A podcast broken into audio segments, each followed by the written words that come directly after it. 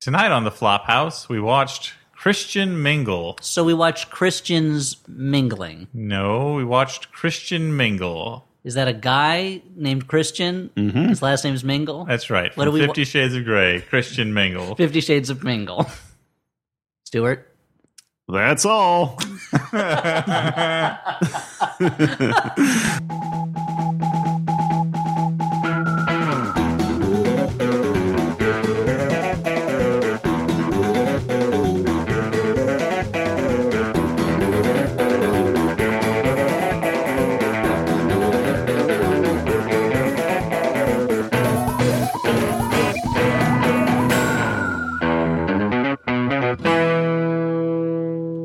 Hey everyone, and welcome to the Flophouse. I'm Dan McCoy.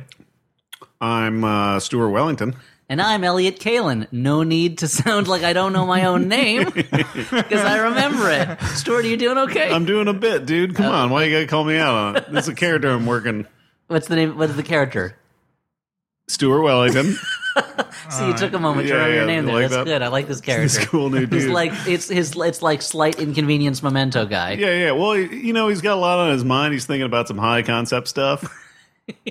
High concept stuff, like, Yeah, yeah, like Christopher Yeah. Nolan movie plots. like a cop, not a cop movie. yeah, I mean, that's I, gue- I I feel like that's pitched right down the middle at Joe Everyman, All Mm-hmm. right, comma the plumber. okay. Uh, the cop, not a cop. Like that's a CBS show. That's Yeah. every show. So what would be a high concept? Well, give me an FX show. Oh, an FX show? Well, it's got to be a little bit badass. If it's a comedy, it's got to be both a little bit edgy, a little bit sexy, and it also has to feature characters that you don't really like that much. Mm-hmm, But they're sexy and funny, so you want to be around them for 30 to 40 minutes. It could also be if it's FX, then it's like, hey, are you a pudgy white comedian who's depressed? Get a show on FX. Wow. Is that the is that the ad? They That's sh- the they s- slogan, yeah. oh, wow. Uh, so this is a podcast. And Where what we do do talk on this about, uh, podcast? TV shows. Where we just rag on people who are more successful than us? Yeah, that's Mm-hmm. mostly it. But then also we watch a bad movie and then we talk about it. Okay. And this I'll month, bite. this month, Yeah, he's going to bite it. don't bite it, please. Okay, so this month is what month, Dan? Small timber. Small Vember. Small Vember, the month when we go to small, lower budgeted movies, Mm-hmm. smaller films, as opposed to the big Hollywood blockbusters and knockwursts that we normally go Yep, after. and if people get fucking pi- Knockwurst. Yeah. I'm thinking about meat. All right. And if uh, people get a little bit pissed at us for you know riling them up, uh, they can't take us to big time court. We have to go to small claims court because they're small The movies. court where the judge is a little kid. Yeah. And we drive there in our micro machines. Wait, do we have to talk real fast the whole time? That's right. Mm-hmm. I can't do it though, so I won't give you an example. Mm, all right. I What about feel like like that was an unnatural setup for something that I. here's an idea for a cop movie. The spirit is willing, Yeah. but the flesh is unable to do. Somebody is killing voiceover artists in Okay. Hollywood. okay, Starts Michael Winslow's the first. It's like Scream, where Mm-hmm. you think the big star is Michael Winslow, but he's killed off in the first scene. So, Hmm. Oh. yeah. So it's Michael Winslow, Nolan North. so yeah, so uh, Billy West and like Yeah. so Bobby Frank Mc- Welker. so yeah Frank Wel- so Bobby McFerrin and the Micro Machines guy have to team Patrick up. Warburton. Ish- I mean, I guess so. I mean, I guess he's kind of straddles the line a little Yeah, bit. yeah, he's a crossover artist. Kind of started as an on-camera actor, as far as I can tell. So uh, I guess like John DiMaggio, I guess would be one of them, maybe. But so Mm-hmm. so Pat, so Bobby McFerrin and the Micro Machines guy, who doesn't even have a name, he's just called Mike M, M Machines guy. Uh, they Mm. like, have what to, about Yeardley Smith?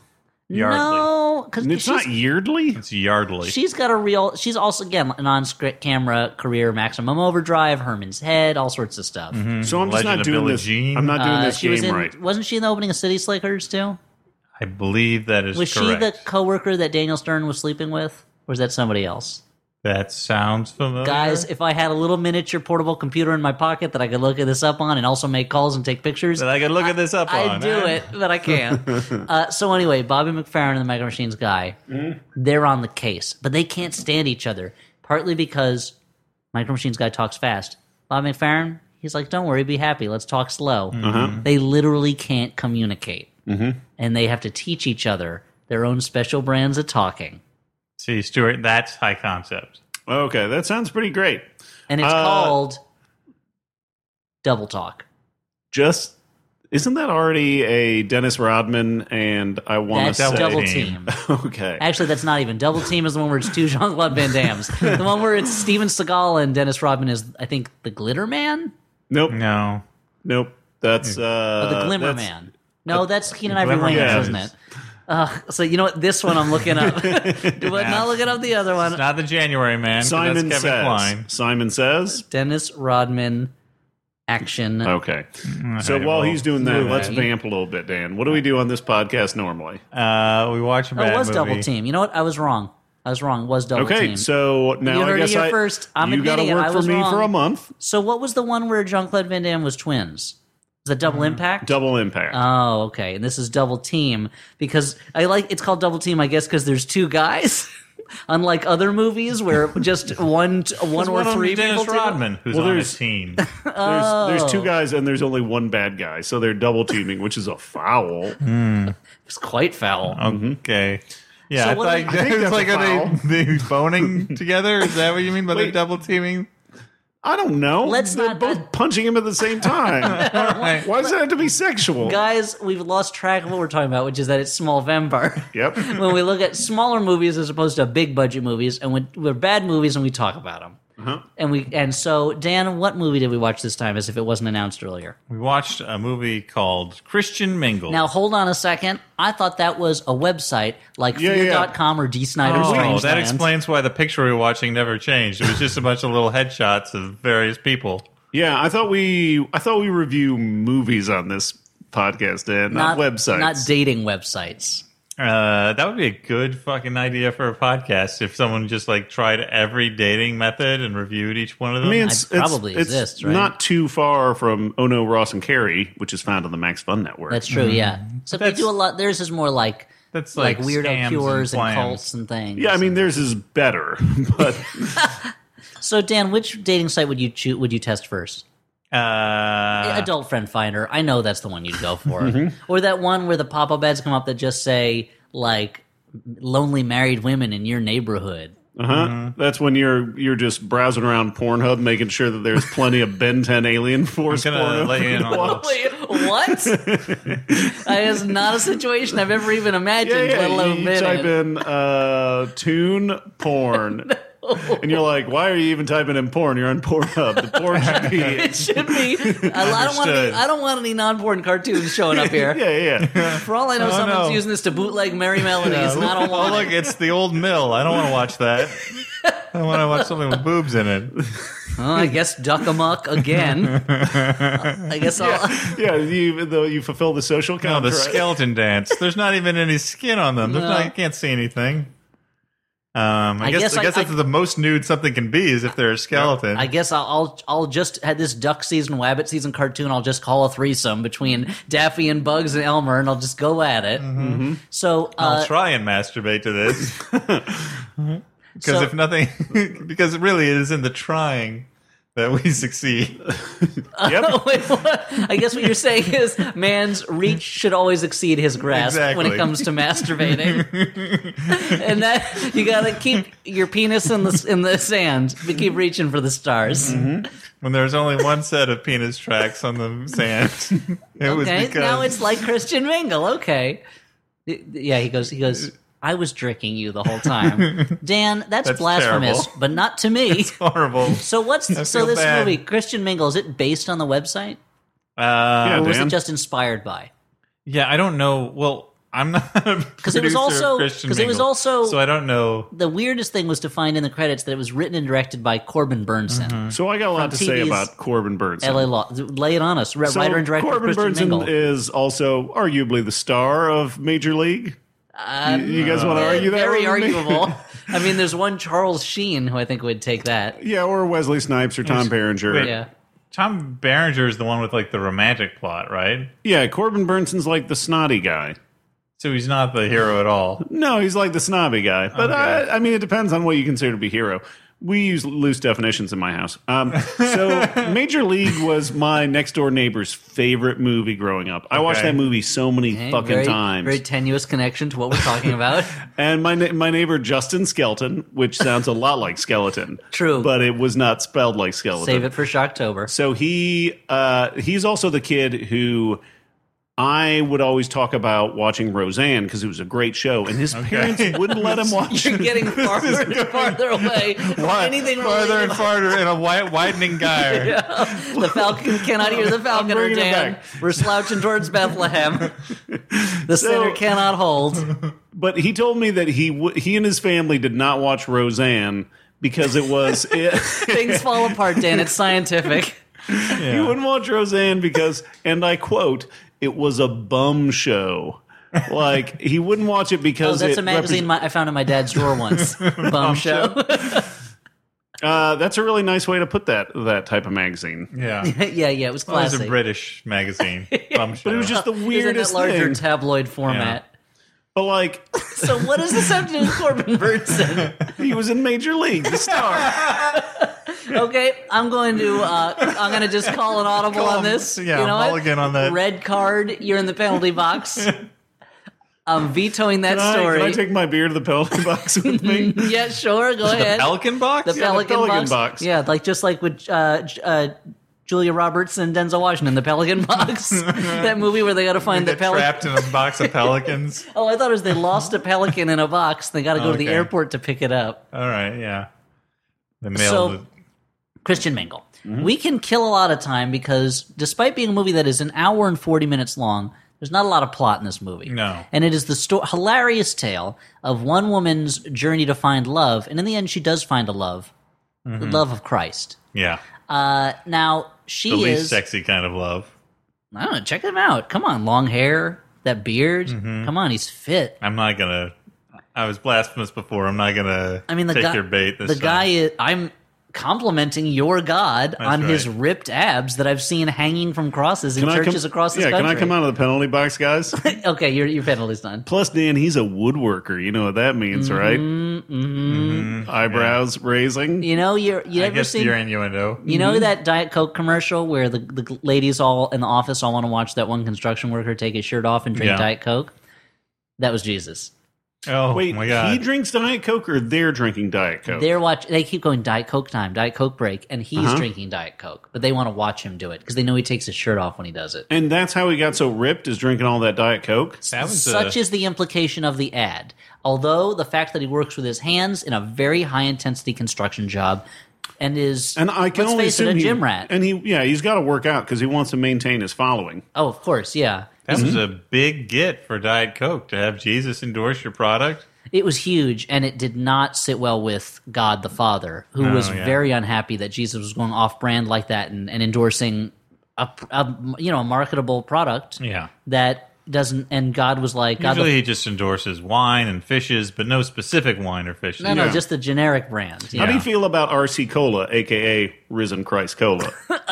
I don't think that's what that stands for. okay.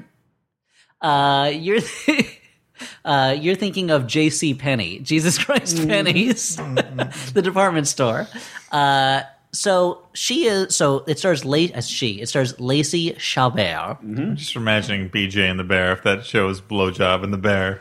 Why? what is the where did that? Why did that pop into your head? We're talking about initials. There's Is gotta that like be- the bear from? Wait, was it a bear or a dog? It was a chimp in, named Bear. in The Shining. oh, in The Shining, it was a like a it was a bear suit, right? Yeah, that's a squirrels. BJ and the bear. Right Whenever there, Dan. I, I yeah. imagine an actual bear whenever I imagine this magical 70s show, BJ and the bear. no, it was about a chimp Oh, okay. who was with a trucker. All right. Okay, are we it's ready to start the basically- podcast, I don't think we are. It's all the bullshit we put. at But the I think end, right? Stewart has made a very important point that that scene in The Shining should be called BJ and the Bear. Yeah, it's in the if you if you go to the uh, the DVD menu. That's why Shelley Duvall screams when she sees it. 'cause She's like, "I'm missing my favorite show." so this movie stars Lacey Chabert, Mm-hmm. formerly star of what Party of 5 and uh, she, She is, was one of the mean girls, right? and she was one of the Mean Girls. She lives Yeah. in any city, USA, the most generic city I've ever seen in a movie. I could see no identifying location marks. Anyone in listening, if you've seen this movie, Tell me, write in, tell us where it's set because I am curious. Mm-hmm. It looks like they built a city on rock and roll in the middle of nowhere that nobody lives in just to shoot this movie. Yeah. It's like uh, Canadian Pittsburgh is what it looks like. Oh, Yeah, that's a good way to put it. Yeah.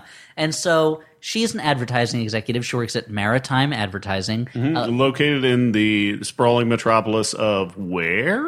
of somewhere. And uh, it's run by uh, uh, what's Stephen it? Stephen Tobolowsky. Tobolowsky, who is, uh, in a scene stealing performance. yeah, Oh, I mean, he's, really trying. Of all the actors in the movie, he is working the hardest to make anything he's saying interesting. And he, like, the whole quirky thing is that he acts like he's a naval officer. Yeah. It doesn't, there's like, the movie seems to think that it's quirkier than it is. Like, we're watching, uh, like a very, we're watching a Hallmark kind of lifetime type movie that seems to Mm-hmm. Yeah, think that it's I ABC Heart Family. Huckabees. Yeah. Like, and, uh, And Steven Tobolowsky is looking full on like somebody put Wallace Shawn in like a rack and stretched him out real tall. now, there would there's a They great should do a remake of Twins with the two of Mm. them. seems like seems much more believable than Seems a little weird because they're both the sexy twin then. yeah. they're both the hot ones so they can't keep the ladies away I, I would love to see a It still ends the same with them dropping a giant chain on the bad guy. I One would of love those movies, Twins, was just like, why did there have to be a bad guy in this movie? yeah why, why was why was there a, a criminal plot yeah, isn't the comedy just that they're mismatched twins? the same well Arnold Schwarzenegger's an action star Dan Uh-huh. okay. he Mm-hmm. hadn't yet entered his junior phase where he could just be funny you know Mm-hmm. uh, it's the same way that you had all those tv movies in the 80s where characters from a sitcom would go to england or france somewhere in europe and they'd get mixed up with spies and it Yep. was like look I like the Family Ties characters. I'm curious to see what happens to them in a foreign country. I don't need them to be in- interact- interacting with spies. like, why is there a drug operation in Hawaii? I mean, people love to get high there. It's Yeah. called ha hi. Yep, that's yeah. That one. That, leave that one on the editing floor. put that on the cutting room floor and then stomp on it. Maybe li- light it on fire.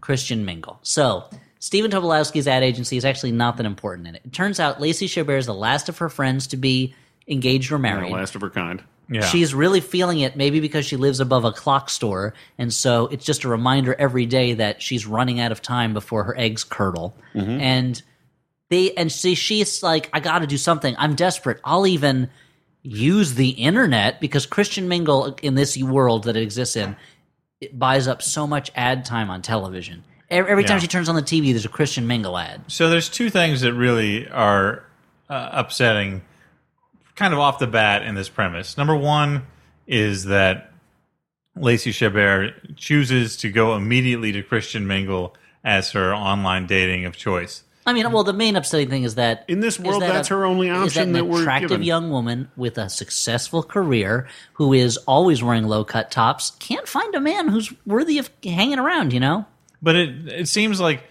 from what we see of the I mean, what's exposition, wrong with these guys? You know, I, I know. mean, we're not She's really got a lot of introduced to potential. too many, like see- too many potential suitors. we see one suitor at the beginning of the movie who can't make eye contact with he her. keeps looking at these these three women who are standing at the bar He's near kind of that like restaurant. a Vincent Gallo type. and it is literally, yeah, that's I can see that. It's literally a bird in the hand, three birds in the bush Mm. situation where he's like, I'm with this one woman. Mm, I think I can bag three women at once. Gotta go. yeah. And I have to assume it did not work. and I can Although it sounds like a much more entertaining movie following his story. Uh, Sure, I come guess on. he attempts to, to desperately to. it's a real after hours type plot. Yeah. You know, who knows where the, where it's going to lead him in the dark netherworld of city TBD. This metropolis with no name. but she's worked her way through uh, all of her friends' friends and her friends' husbands' friends, is what we learn in exposition. Probably her friends' husbands too. yeah. oh wow. I mean, she's a liar. we see throughout the film she is very comfortable lying. And at least at the beginning, the movie begins godless. Uh, extremely so. She's a harlot. So her only option. Uh, Mm, whoa, I thought that was dude. It's a little harsh. Come on. no, Going with come on. the- She's apostate, certainly. I think that okay, but the but point now is, you're be- now you're shaming her, and I don't appreciate that. So she- Dan, when she goes to hell, it's because she doesn't love Christ in her heart. It's not because she's shameless with her body. Hmm. Because you know what? God gave her that to enjoy. okay. Maybe you'd like to come to my church on Sunday. It's called the Church of Sex. It's on Cinemax on Sundays. Okay. It Like- seems these parishioners have a lot of sexy problems, and only the sex priest can help her. It's always a her. Oh, all right. Also, That the would- sex priest is a Is woman. the Would sex be- priest like tell these stories? Uh, Is the is that the sermons? They're Is always the sex con- priests oh, no, it's just- confessionals. The the, the, Oh, sex okay. priest gets in the confessional says, and it's uh, and it's uh, bless me. Uh, yep, come on, let's see if you wouldn't can be pull this father, out. I guess. Uh, for I have sinned. It's been seven days since I last had sex. Let me tell you the story. Mm-hmm. Then it's just a sex scene, and then the pre- and then it comes back to the lady priest. She's like, mm-hmm, tell me more. The lady tell me priest more. is Describes another sex scene, and then they have sex. The priest and the and the other person. now this Right. lady It's priest called character. erotic confessionals. Now, I you know I hate to take a job away from an actress, but I still think it should be played by David Duchovny in drag. From Twin Maybe- Peaks, yeah, he's got the yeah, chops. first time he's done it. the director of House of D. Yeah, definitely. Uh, no, so, but Dan, as you can tell, that premise ran out of steam pretty quickly. Yeah. Let's go back to the movie. no. What I was saying though was Again, throw it on the cutting room floor. So she's gone through everyone that she knows personally. So clearly, the next logical step is to leap straight to Christian Mingle, the Christian specific dating site. Well, it's Now- 2014, Dan. It's crazy for people to meet on the internet. Well, that's the other thing that's so infuriating about this movie that I was going to get to is that everyone seems to act like it's the worst thing in the world that she's internet They dating. just think it's. They all act as if it is crazy and not. I would have to assume one of the top three ways people meet people now. yeah, yeah. like- They're like, oh, that's wait. You use the internet for dating? I only use that for getting my Blue Apron deliveries. I only use it for running local bookstores out of business. I love the voice you use. it's my only way to receive my cash for mattresses. gold nuggets. Heck, there's internet in them there computers. Hee hee.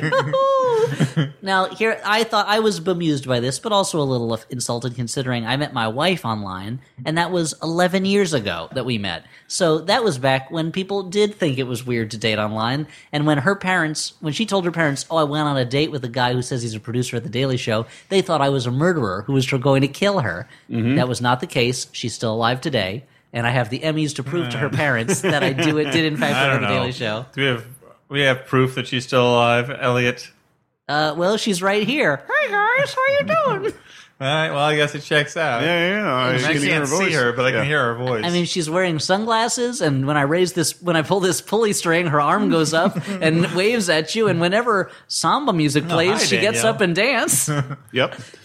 And those uh, hitmen, those cocaine related hitmen that keep showing up that swear she was dead before are uh, are out of luck. They're disappointed.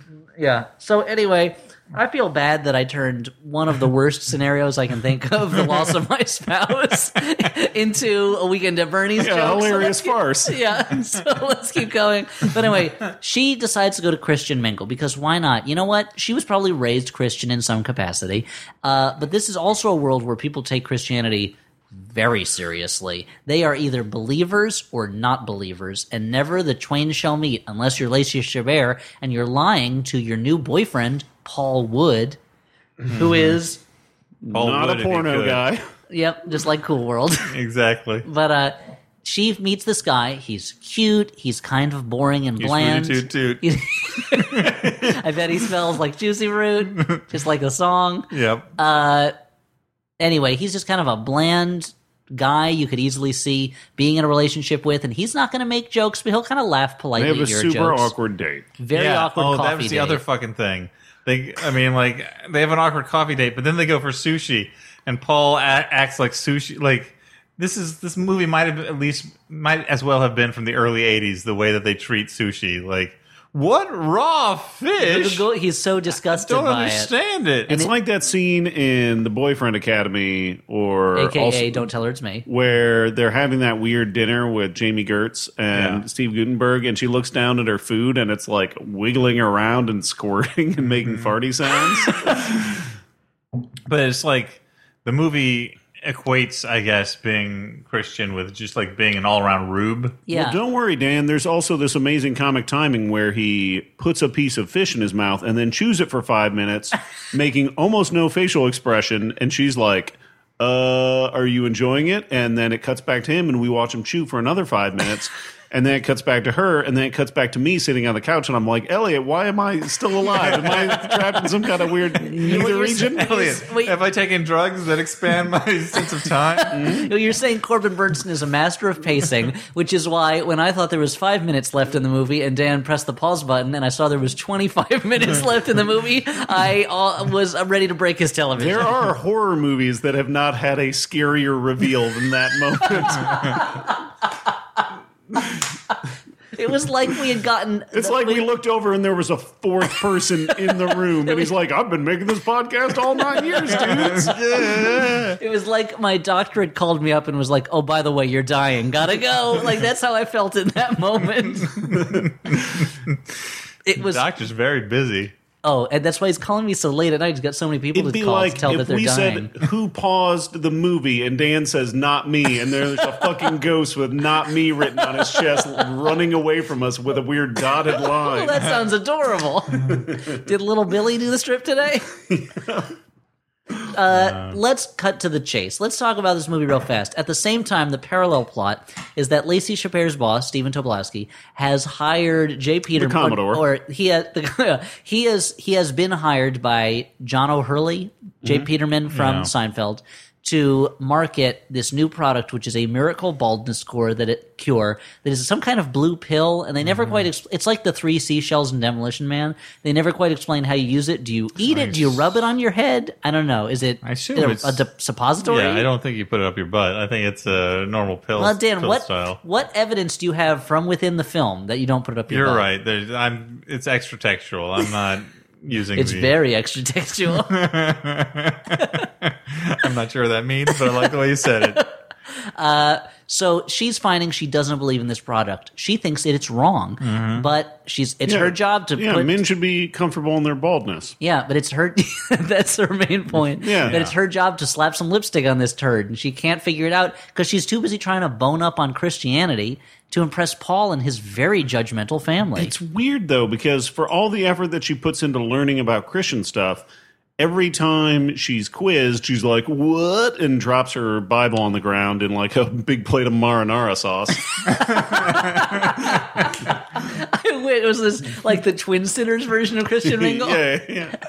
and so it- she goes even when and i mean this is a hard part she's asked to give a prayer after church uh, everyone it's like the characters keep it's like a snowball fall Now- going downhill each time now- paul introduces her to new characters every scene those characters show up until there is a ridiculously large number of people sitting around two tables at a restaurant called Yeah. steak and cake That's what in I which wanted to get they to. serve you steak and cake in huge platters at the same time Yeah. so you're sitting there with a chocolate cake on a cake stand in the middle You're of your like, table. What am I supposed to do? Am I supposed to slice off a couple slices of cake and eat the steak in between, like I mean, it steak kinda sandwich makes style? the platter with six steaks on it, Yeah, and everybody. First off, they serve it like that. Are yeah. you kidding me? I mean, it's a bad way to serve steak. That's for sure. Because we didn't even see uh, we didn't even see a staff person from this restaurant. Nobody even checked on them. What is going on here? Here's. Uh, let me just lay it on the they've got ground. like extra steaks in that platter. Like you just There's too many steaks for the table. How long also, have they been sitting there, Elliot? Am I supposed to believe? And this is what bothers me.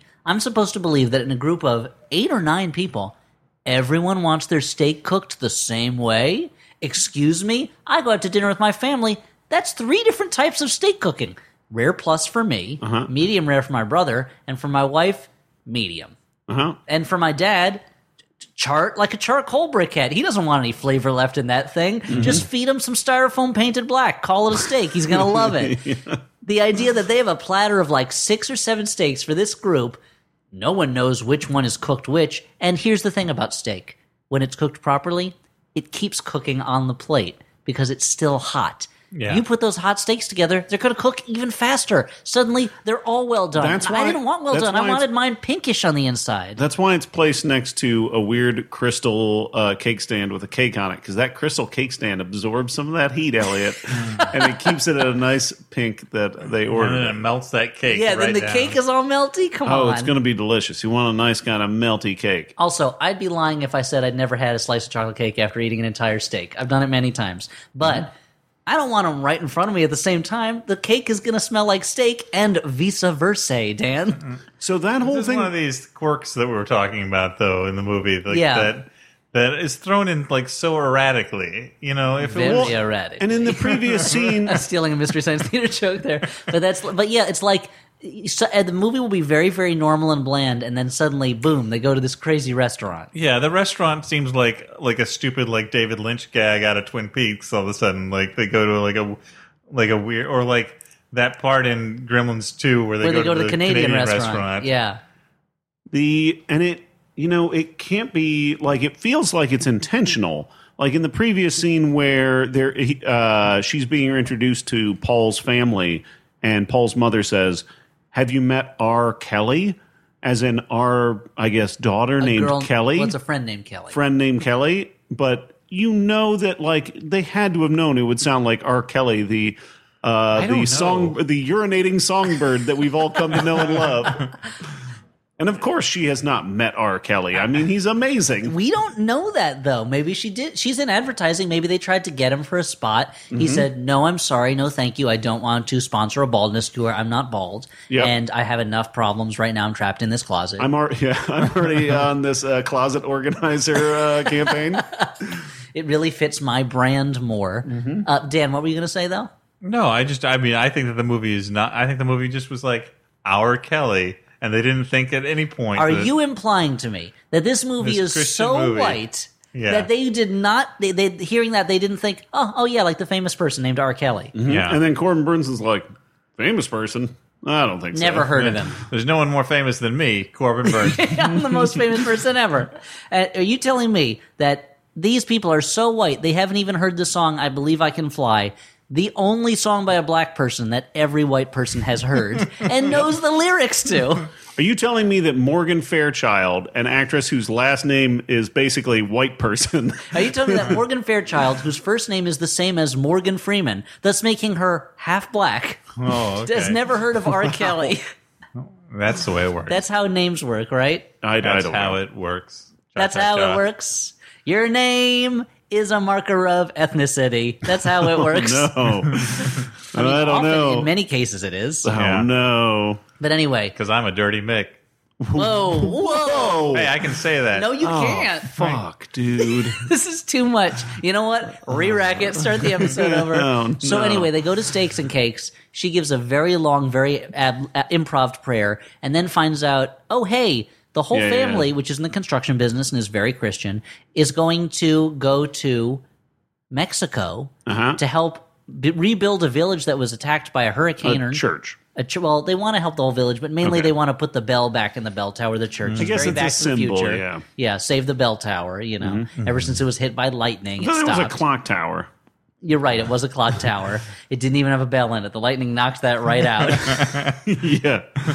The bell is the old way of telling time. Mm-hmm. We got a new way a called clock. clocks. We're in a- we got a state of we the got art a clock. new way. That's right. Whatever town Back to the Future takes place in has walked into the 17th century. Hill Valley. What's it called? Hill Valley. Valley. Hill Valley, right? It's the Two Yeah. Pines Mall, and then because the uh, no, Twin Pines Mall Twin comes Pines with Lone, Lone- Line, Lone, Lone Pine. Pine Mall.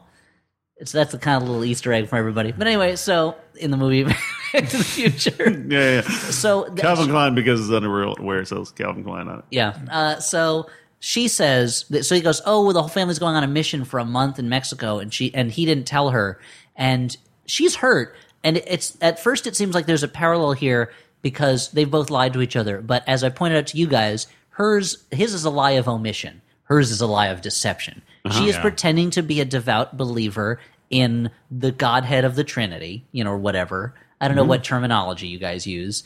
And she's not. Whereas he I just just call him kind of, JC. You know, my buddy JC. I mean, that's cool. I mean, that you feel that close to him. Jeezy. Uh, Yes. Don't call him that. He doesn't like that. No. You could even call him Cheesus because he likes cheese. Because who doesn't? There's a lot. I'm a devout believer in JC2, guys. John Carter of Mars. when are we getting a sequel? Uh, I hate to I hate to break it to you. It's, we're never getting These- to JC two. Yeah, yeah, we're getting a trilogy, a trilogy, right? we aren't. Uh, we and we cut out. There's a lot of scenes we cut out, such as the scene where after the sushi, uh, they're having coffee, and he makes an elaborate metaphor about a science experiment he ran Mm. as a kid with, involving two mice looking for cheese. In which it, it's very clear that Is that the scene where they're walking in front of the hair cutters uh, barbershop in town? Yeah, and we were so distracted by the extras and wondering what they were doing, partly because they were getting their haircut at probably like 10 p.m. Yeah, But yeah, yeah. it it's was- barbershop culture in, in small town USA. I guess so. This is another one of those movies where the extras were so much more interesting than the main characters. Regardless, she like the extras in that scene where she's walking to her office and she go, she turns like three corners and is walking super slow and Yeah. you're like where there's no way the geometry of this office doesn't work she is- would have been back at the front door by now this is non-Euclidean. Hold on a second. I guess she works at Escher and Associates. Uh, she has she has a, ve- a very bad pitch meeting in front of JPP J uh, uh, Jay Peterman. I was, Jay about to- I Peterman. was trying to figure out remember what Jay Peterman's middle initial is. He doesn't have one. It's just Jay. Jay Peterman stands for Jesus. Oh, wow. She does not have any ideas. She spent too much time boning up on Christianity, even Yeah. though she seems to have learned nothing, and just kind of worrying about what she's going to do. Her coworker says, "Hey, Chris, Christian Mingle's for believers, real Christians, and you're not a real believer in Christ." She just discarded that Mm-hmm. advice clearly, but she hasn't done her job, and so. Blank notebook in hand, she proceeds to give two great pitches, one in which she talks about these blue pills as bullets for killing baldness Mm-hmm. and describes having a gun shaped dispenser. Jay Peterman wisely sets this one aside. He Yeah, he's passes. like, there's a Yep. lot of. he's like america doesn't like guns that much oh, it's like it's controversial guns, and that makes sense. He goes, I, look, I'm being controversial enough by taking on the last taboo, baldness. I can't court any other controversy. This is the third rail of American society, the bald head. It's why men wear hats to cover it, even wigs sometimes, because they're so ashamed of it. Yeah. They wear hats, literally the most despicable type of clothing, just to cover their bald heads. Mm-hmm. It's the only thing that's only thing more evil than a hat is the bald head it's on top of. Yeah. So- and then she gives him another thing where she says, What if it's like, okay, who do we blame? Our creator for making us bald. God, but now he's given us miracle. What does she call it? Heaven's Rain. Heaven's Rain. She decides to name the product Heaven's Rain. He sounds also like a really awesome She striper pours a album. bunch of pills on, on, on Tobo's head. Tobo. Yeah. I hope that's what his friends call him. I think it is. I think it is. Tobo's head also sounds like the secret beach that the locals know about that nobody else knows about. hey man, we're gonna go over to Tobo's head, do some, Do some surfing. Mm-hmm. Uh, You gotta, yeah, wa- you gotta watch because there's, there's a break tied at Tobo's head. oh, you're not going to come to the bonfire at Tobo's Head? It's how we end every summer. Uh, And there's a reef underneath it. You don't want to. You don't want to take a spill. You're gonna get down there. You're gonna slice your brains clean out. is your brains out? slice your brains clean out. But it's great surfing. so uh, she decides at this moment, you know what? I'm not doing so great. I'm going to go to Mexico and join my boyfriend's family. Well, her boyfriend calls her and he's like, I want you to come to Mexico. And that's the moment when, holding the phone to her ear, she looks to her, the wall behind her desk and sees the atlas that has been placed she there. has a map of She North goes America. Mexico, huh? so that's the purple country here. Uh, it, it like, does the huh. list. It's only like a few inches away, according to this Yeah. map.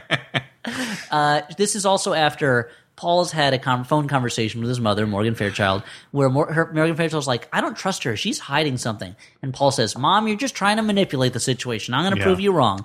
So he invites her to that's, Mexico. that's a screenwriter showing us that Paul's an idiot uh, yes, because we know that there's something going on. And so she goes to Mexico, packed for vacation. She should have packed work clothes because they're going to be doing a lot of real construction work. Yeah. Although we don't see any of that. We see them roll some tires into a pile. They're, they're They pick- rolling a tire tire from two foot two feet over here to two feet over there. and they literally are stacking up a, a series of wooden pallets. Mm-hmm. Uh, and then they're teaching a Bible class to the students there. And it's one of those times where, so Morgan Fairchild's reading from the Bible Mm-hmm. and it's being translated into Spanish. And then one of the students, a young girl, asks a question in Spanish, and Morgan Fairchild says, I'll let Gwyneth, which is Lacey Chabert's character's name, I'll let Gwyneth handle this one. And Gwyneth is like, uh, uh, uh my Spanish is is a kind of rusty. Uh, can someone? oh, tell- I you don't must really- not be Christian if you don't understand Spanish. you don't understand God's language, Spanish. it, like it was a very weird moment where it's like, okay, one second. Did she ever say she could speak Spanish? Yeah. I don't think so. Of Like, all her deceptions, that was not one of them. she is at this point a Decepticon. She is a robot in disguise more than meets the Mm-hmm. Yep. Mm-hmm. eye because she says she's Christian, but she's not. She turns into a giant gun, which is uh, the Whoa, so stupidest she's thing. like the leader of the Decepticons, dude.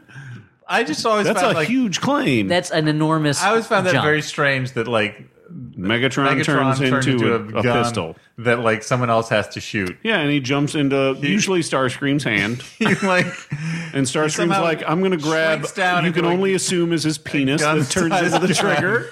Here's what I'm going to say is that he's showing, you know how powerful a boss I am, how confident I am in my leadership. I'm Yeah. going to make myself a tool in your hands. Uh-huh. And through my own charisma, even though I be just a tool that you hold at your mercy, I will control you. Because That's the thing. That's what a leader. He may I not am. be the biggest Decepticon. That's Devastator. Oh, who's He's huge. not Astro Train, the the the space traveling uh, train Decepticon. He's not. Maybe, and uh, he's not. What's the? Who's the one who uh, sounds just like Cobra Commander? That's what is that Starscream or yeah, I guess it's Yeah, yeah. Starscream. Uh, he's not. Uh, who's the one who turns into a beatbox? That's and tape? Soundwave. But he's a good guy, right? and he's not Rumble or Frenzy. No, he's a bad guy. There's two. There's a Soundwave's the bad guy. Uh, I, what Blaster is the good one? Yeah, Uh, Transformers is like He-Man, and that I spent a lot of time with it as a kid, and I remember very little about it, as opposed to Ninja Turtles, which is burned into my brain like a brand. Mm-hmm. I can tell you all about Leatherhead and all the other characters that crawled out of the sewers, who's the guy who's made out of garbage and one of his feet is like a pizza? and the other one is like a uh, like a like a manhole cover. Yeah, probably. His name's probably like Garbage Man or something. I don't remember. Hmm. Burned into Trasho. your brain. eh? Yeah. I didn't say all of it was burned into my brain like a brand. They came out with so many figures, and so few of them actually appeared on the cartoon. yeah. But anyway, what were we talking about? Christian Mingle. Christian so they're in Mingle. Mexico, and she is not doing a good job of passing herself off as a Christian, especially when the other women, especially Kelly, who grew up with Paul, and Paul's Mm-hmm. mom has always wanted him to be in love with, finds a copy of Christianity for Dummies under her bed. Yeah, which is a thing. Uh-oh, Like, why what did a you real- pack why- Christianity for dummies if you were trying to fool people? Okay. She can cram on the plane. And guys, I haven't worked in a fucking Barnes and Noble, but I guarantee you, the only people buying that book are fucking Christians, dude. Like, no normie is going to be like, "Oh, I want to study up on this nerd shit." normie. Wait, Nerd whoa. religion. It's total bookworm religion. It's based on a book. Yeah, but no, what I'm saying exactly. But what I'm saying is, like, the only people buying Christianity for Stuart. dummies are Christian people. Well, it's that true that they're all, Christianity isn't nerd. Christianity is a real rad religion. I, I've got some tracks that I think that you should look Why at. is Dan touching me? Listeners real at home, super Dan is cool. tou- no, Dan's moving touching his hand Stuart's arm. up my arm now. yeah Oh, up, your- further. up, going up closer to the armpit. Jesus That's loves you that's a no-no zone. in a radical way. Oh, I don't know. In fact, you're Dan looking has- at me weird now. Dan, I believe, has a rap about it. Dan, Nope, that's beatboxing. That doesn't count as rapping. he's just laying You're a book buying for time. himself. Jesus Fine, fine. loves me. This I know, for the Bible tells me so. Tells Okay. me so. It's a Steaks and cakes thing. yeah. Uh, They et also- cetera, et cetera. I also Real forgot- rappy, rappity rap, rap, That's a, rap. that's a pretty good uh, rap, Lynn Danielle Miranda. oh boy. You burned him, I guess. But uh, no, uh, I gave him a cool nickname. You know what? I also forgot. Let's mention that uh, at one point they go to a, rest- a hot dog restaurant called Footers, which I have to assume is the male version of Hooters, where people's penises are hanging out. Oh, I thought it was because they're wearing like flip flops to show off their feet. yep, it's a Quentin Tarantino fetish themed restaurant. Uh, Um, she is mortified when Paul confronts her with Christianity for Dummies. He says, "You lied to me. You're not the He's person like, I this thought you copy were." of Christianity for Dummies is dog eared. You have been reading it nonstop, and that makes me mad because I don't date fucking bookworm nerds. And but I- it, I what you're get- saying is true because there's a lot of books that are like Judaism for beginners, and only Jewish people read those. yeah. And I gotta say, uh, Paul in the scene is like the most reasonable person in the movie. Like he's not like his mom, who is this super judgy, Who's cr- looking to reject Christian lady, Gwyneth yeah. at any turn? Yeah, and it's she's not. Uh, No one is good enough for her Paul. and I mean, uh, as Jesus, it's she should be judgy because as Jesus said, Jesus said, Jeeva, ju- Jeeva. as Je- as Jeeva said, as Jesus said, judge yes, for you will judge. oh, okay, That was what he said, right? yeah, He was that's like, right. judging's fun and cool. Show other people that you're better than them. And he said, "Ble- Radical. He said, "Blessed are the meek, because they're really easy to steal lunches from." Yep, this is bully Jesus, I guess.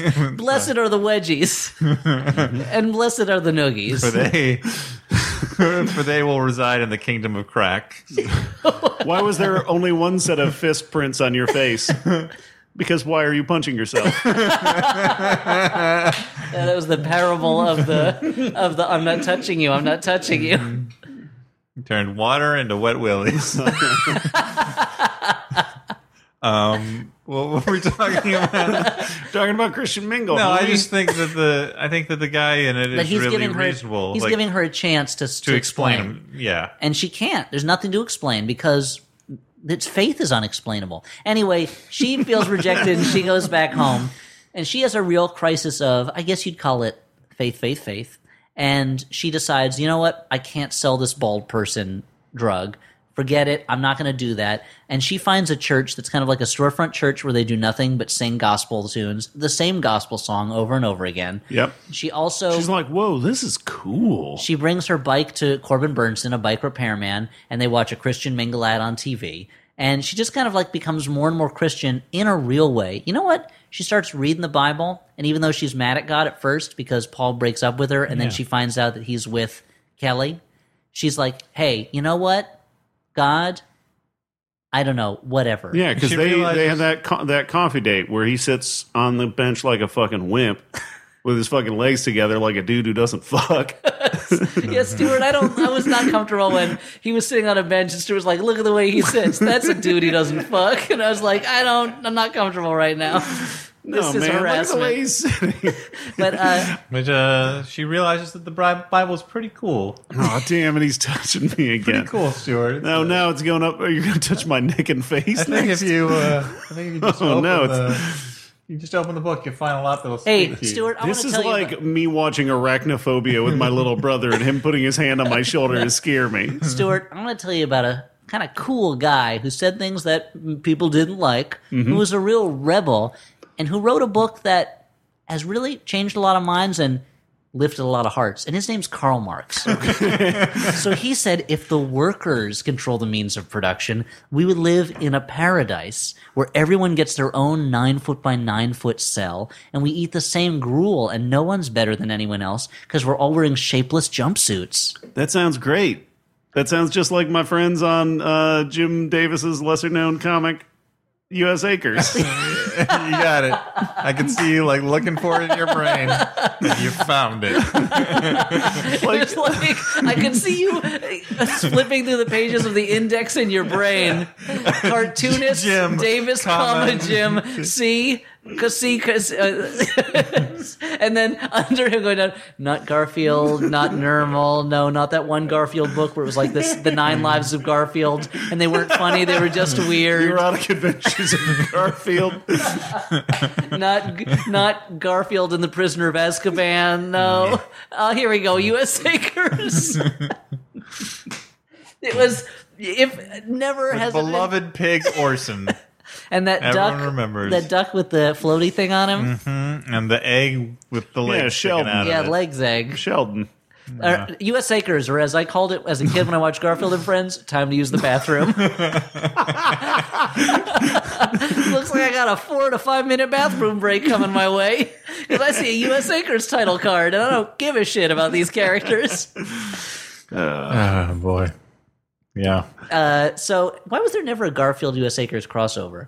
That's what's crazy. Like, if you're trying to build a universe, get my get my boy Kevin Feige in on this shit, dog. There's a reason that Spider-Man showed up in the Meteor Man limited series based on the movie, even though he's not in the movie because Marvel wanted to sell some books. Yeah, yeah. You're trying to you're trying to give him some bona fides. Yeah, exactly. You know who doesn't have bona fides? Karl Marx. Lacey Chabert and Kristen Okay, Wiig. all Let's right. continue. So she's finding God and she's losing Paul. And she realizes, I can't do this job anymore. I always wanted to be a teacher. What I mean, am I going and to do? she needed a fucking hobby, dude, because all of her friends are. I mean, they're busy with their lives. yeah, but she, we haven't seen him in like an hour of movie time. So That's they're- true. Yeah. Uh, not since they shamed her sweater that she bought to go to church because she decided not to wear one of her Her low-cut friend who's tops. wearing a She decided fucking. to wear three separate colors of beige together. uh, yeah, the most godly of all colors. All And right. that's going to get steak and or cake all over it, dude. That's a good point. It's going to stink. They're not even wearing beer uh, beards. They're not even wearing bibs. no, you're right. When you go to a steak restaurant, you wear a long beard, like ZZ Top, to keep the, to keep the grease off yeah, your yeah. shirt. You don't want to mess up your tie. What kind of uncomfortable, unpleasant restaurant would that be? Where they're like, "Hold on, put on Uh, You this got a fake loner beard, beard." and now eat through it," and it's, you're just getting food and grease trapped in this fake beard, Mm-hmm. and it's made out of like Brillo pad and steel wool, so it's Mm-hmm. really uncomfortable and scratchy. Anyway, it's called Beards and Beers, and it's a gastropub. Actually, there is a in the movie. Uh, where Danger Lives with Robert Mitchum, there is a scene where he gets arrested because he's passing through a town that ha- is having its beard festival and he doesn't have a beard. and there's a, and the, he's on the run with his with this woman whose husband he thinks he killed, and their pictures are sent over by teletype, I guess, from the from another police station, and someone goes like. These don't have beards on them either, and draws beards on them, thus making them unidentifiable and saving Robert Mitchum again. It's actually a really fun movie. But anyway, uh, What was the name again? where danger lives. All right. So anyway, sh but she decides, you know what? She gets a letter in the mail from the girl who asked that question in Spanish, saying it with say, I- it's like I sorry, pardon, poor me, broken English. It's ridiculous. This letter, It's terrible, and it cuts to a slow motion shot of this girl. beatific. that- yeah, that's yeah. It's like uh, soft lighting, and she's like slowly nodding her head, and it's fucking weird as hell, dude. Mm-hmm. and she realizes, you know what? And, and it's like, thank you for explaining those things to me about Christianity, I think. And anyway, this All is the right, movie doing it. Speedy. It's not me doing it. Anyway, and she says, you know what? I'm going to go back there. And she goes back to Mexico and becomes a teacher at the escuela. And then Paul, I guess, hears about it and shows up and says, I broke up with Kelly, who I Yeah, was with everything's briefly. Now I, magically want to be with delicious. you. I, c- I never forgot about you.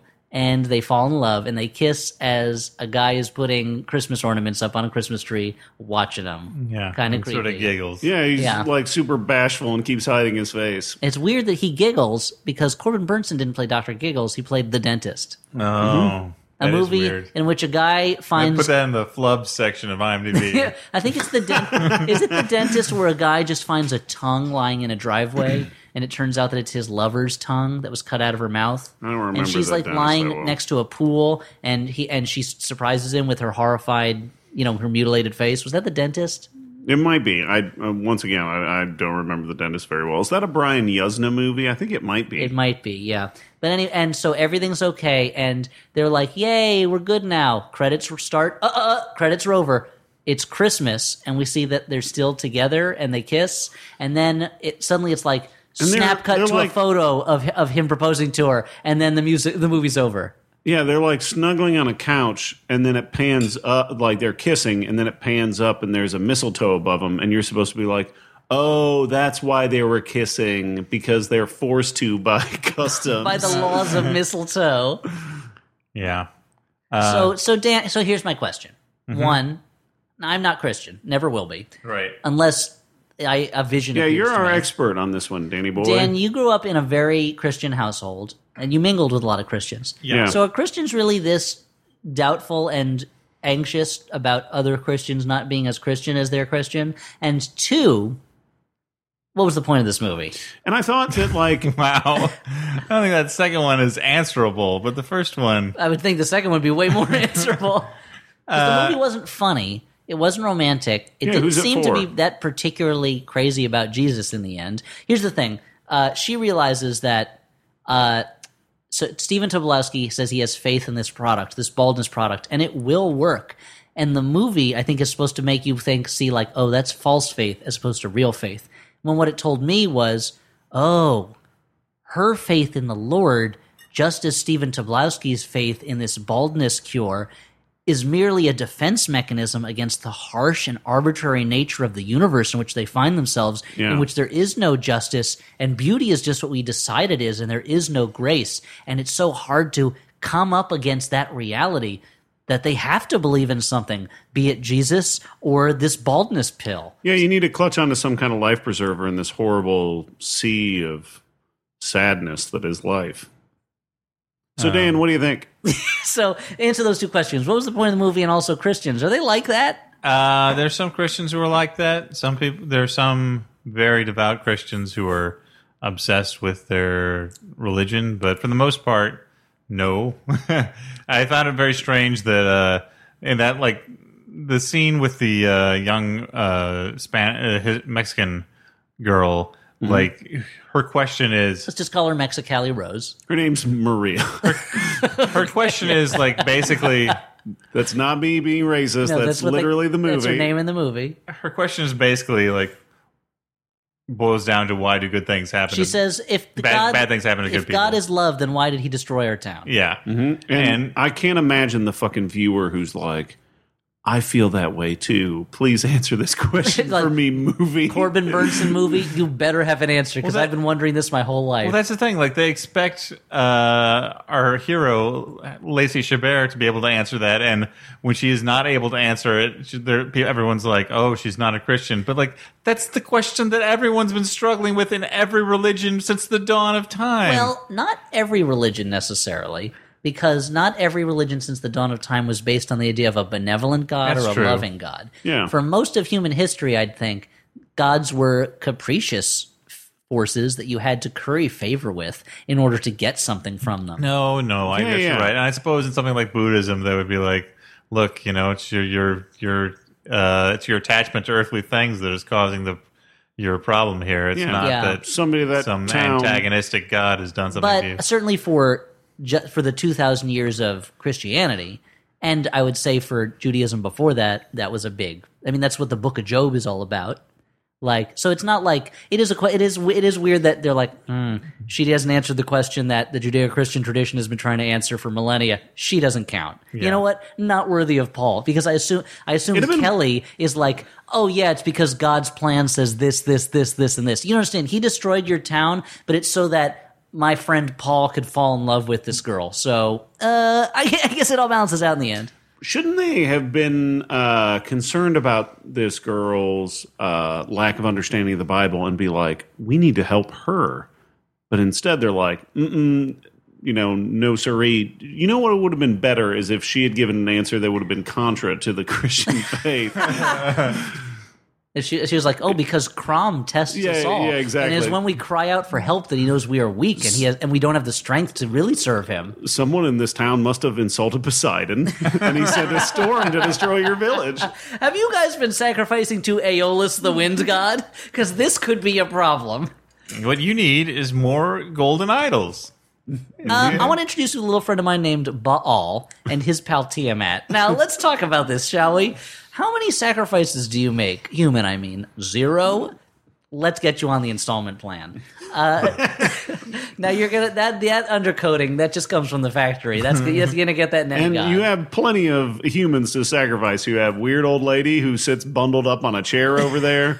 you get those people that look mad that we're here. You have those guys sitting outside watching a TV a couple inches from the inside where they could be watching For a it. town that has a few very old people, they have a lot of children running around in this town. Yeah, that's why they look It's kind of weird. They're not old. They're just exhausted from taking care of all these children. Oh, okay, Trust yeah, yeah. me, I have one child, and I share care of him with my wife and also his nanny, Oh. and I'm dying. Maybe all those people are like Alicia Keys and just not wearing makeup for that scene. I don't know what that means. So anyway, I get your point, Dan. I Uh. just want I want to make it clear to the audience that it is not my view that we live in a cold, arbitrary reality with no grace or or truth in it. Okay. But this movie made me feel that way. Uh, which brings us to final judgments whether this was a good, bad movie, a bad, bad movie, or a movie uh, we kind of liked. I feel like I this movie went down kind of smooth in a weird way because there's No, I agree with you. It was it, this was like it was like sitting in not a nice bath, but like a tepid enough bath that you didn't notice it. yeah, there's nothing objectionable to it really. I mean, other than its simplistic view of Uh, I- religion. Yeah. I kind of object to the fact that Lacey Chabert has an outside trash can inside. she has one of those like giant silver trash cans in her fucking kitchen. And she dude. does- doesn't yeah, it's have an a- Oscar the Grouch style. That's trash can. crazy. She doesn't have a bag in it, which means she has to take it outside to take out the trash, and she throws paper and other garbage in there. She can doesn't only- separate. I feel like she has to walk out when the garbage truck pulls up, and she just like shakes loose garbage into the back of that garbage truck. She just dumps it on the street and says, "Pick it up." Mm-hmm. And she wonders why God doesn't like her. Yeah, I think it was a weirdly smooth movie considering I didn't like it, and it's like if I was Christian, I think I'd have real issues with its Yeah. its portrayal of Christianity and Christians. But it's like it's like a uh, one of those like uh, what are those cigarettes that like kids smoke that, that get them into smoking like a cigarettes? candy cigarette, no, like the cigarettes that aren't as harsh as the other ones. Cloves? Yeah, it's like a clove cigarette. like a Capri 120. yeah, you're like, oh, this isn't so bad, but you don't Mm-hmm. realize the damage it's doing to your insides, and when it's it's a gateway to worse movies. Yeah. No, I think it's a bad, bad movie, but it's one that uh, goes down real smooth. Yeah, and it doesn't really like it. It feels like it's in on the joke at times, but then other times it isn't in on the joke. I don't. I don't get it. It like it confuses me a lot, Dan.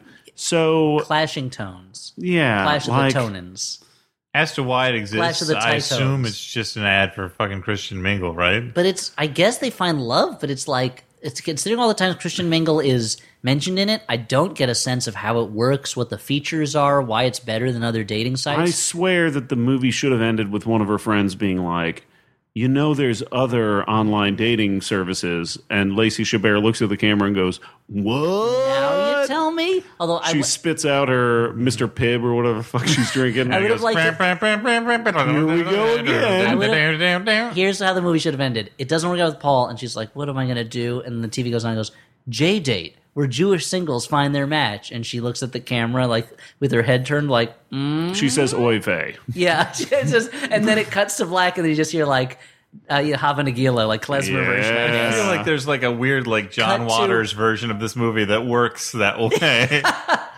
And then you cut to a post credit sequence where.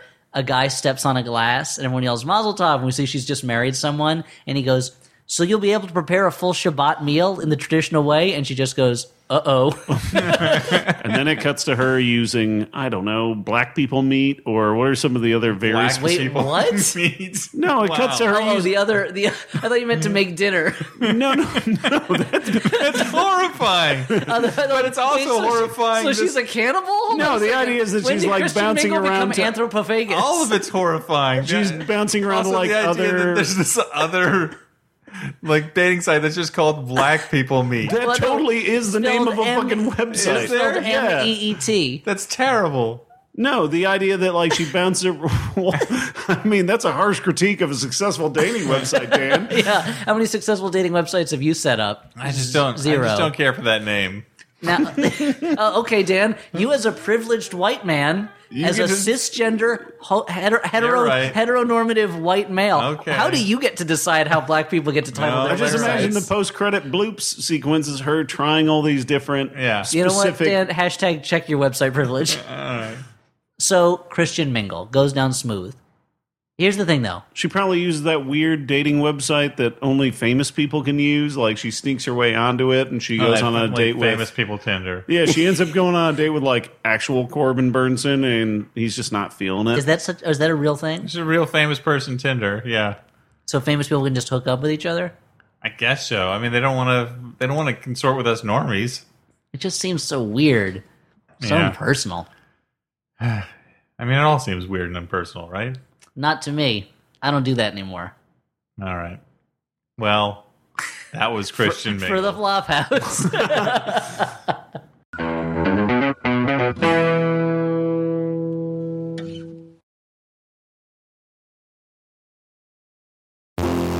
What's the deal with Brexit? Have you seen Happy Valley yet? How do British people pronounce Edinburgh, Leicester, or Norwich? Not like that. Are you tired of getting your world news from reliable sources, often with no puns or sexual innuendo? Why was there a butcher's hat haunting Coronation Street? What's Coronation Street, and why is Dave Holmes obsessed with it? International Waters pairs a team of comedians in LA against a team of comedians in London in a pop culture battle royale. Join us once a fortnight to hear the best comedians in the world trade jokes and stories and maybe even learn something at the same time. International Waters with me, Dave Holmes. Find it at MaximumFun.org or wherever you download podcasts. Uh, so the Flophouse has a few uh, sponsors. We got some sponsors. tonight. Let's see. This Yeah. is Christian Mingle. Uh oh. Um, first sponsor is uh, Squarespace. The Flophouse is supported in part by Squarespace. Whether you need a landing page, a beautiful gallery, a professional blog, or an online store, it's all included with your Squarespace website. Those sound like all the things that you normally want to make your website. Yeah. I have another website that I'm that I'm thinking Oh, of putting on. shit. Anyway, it's called.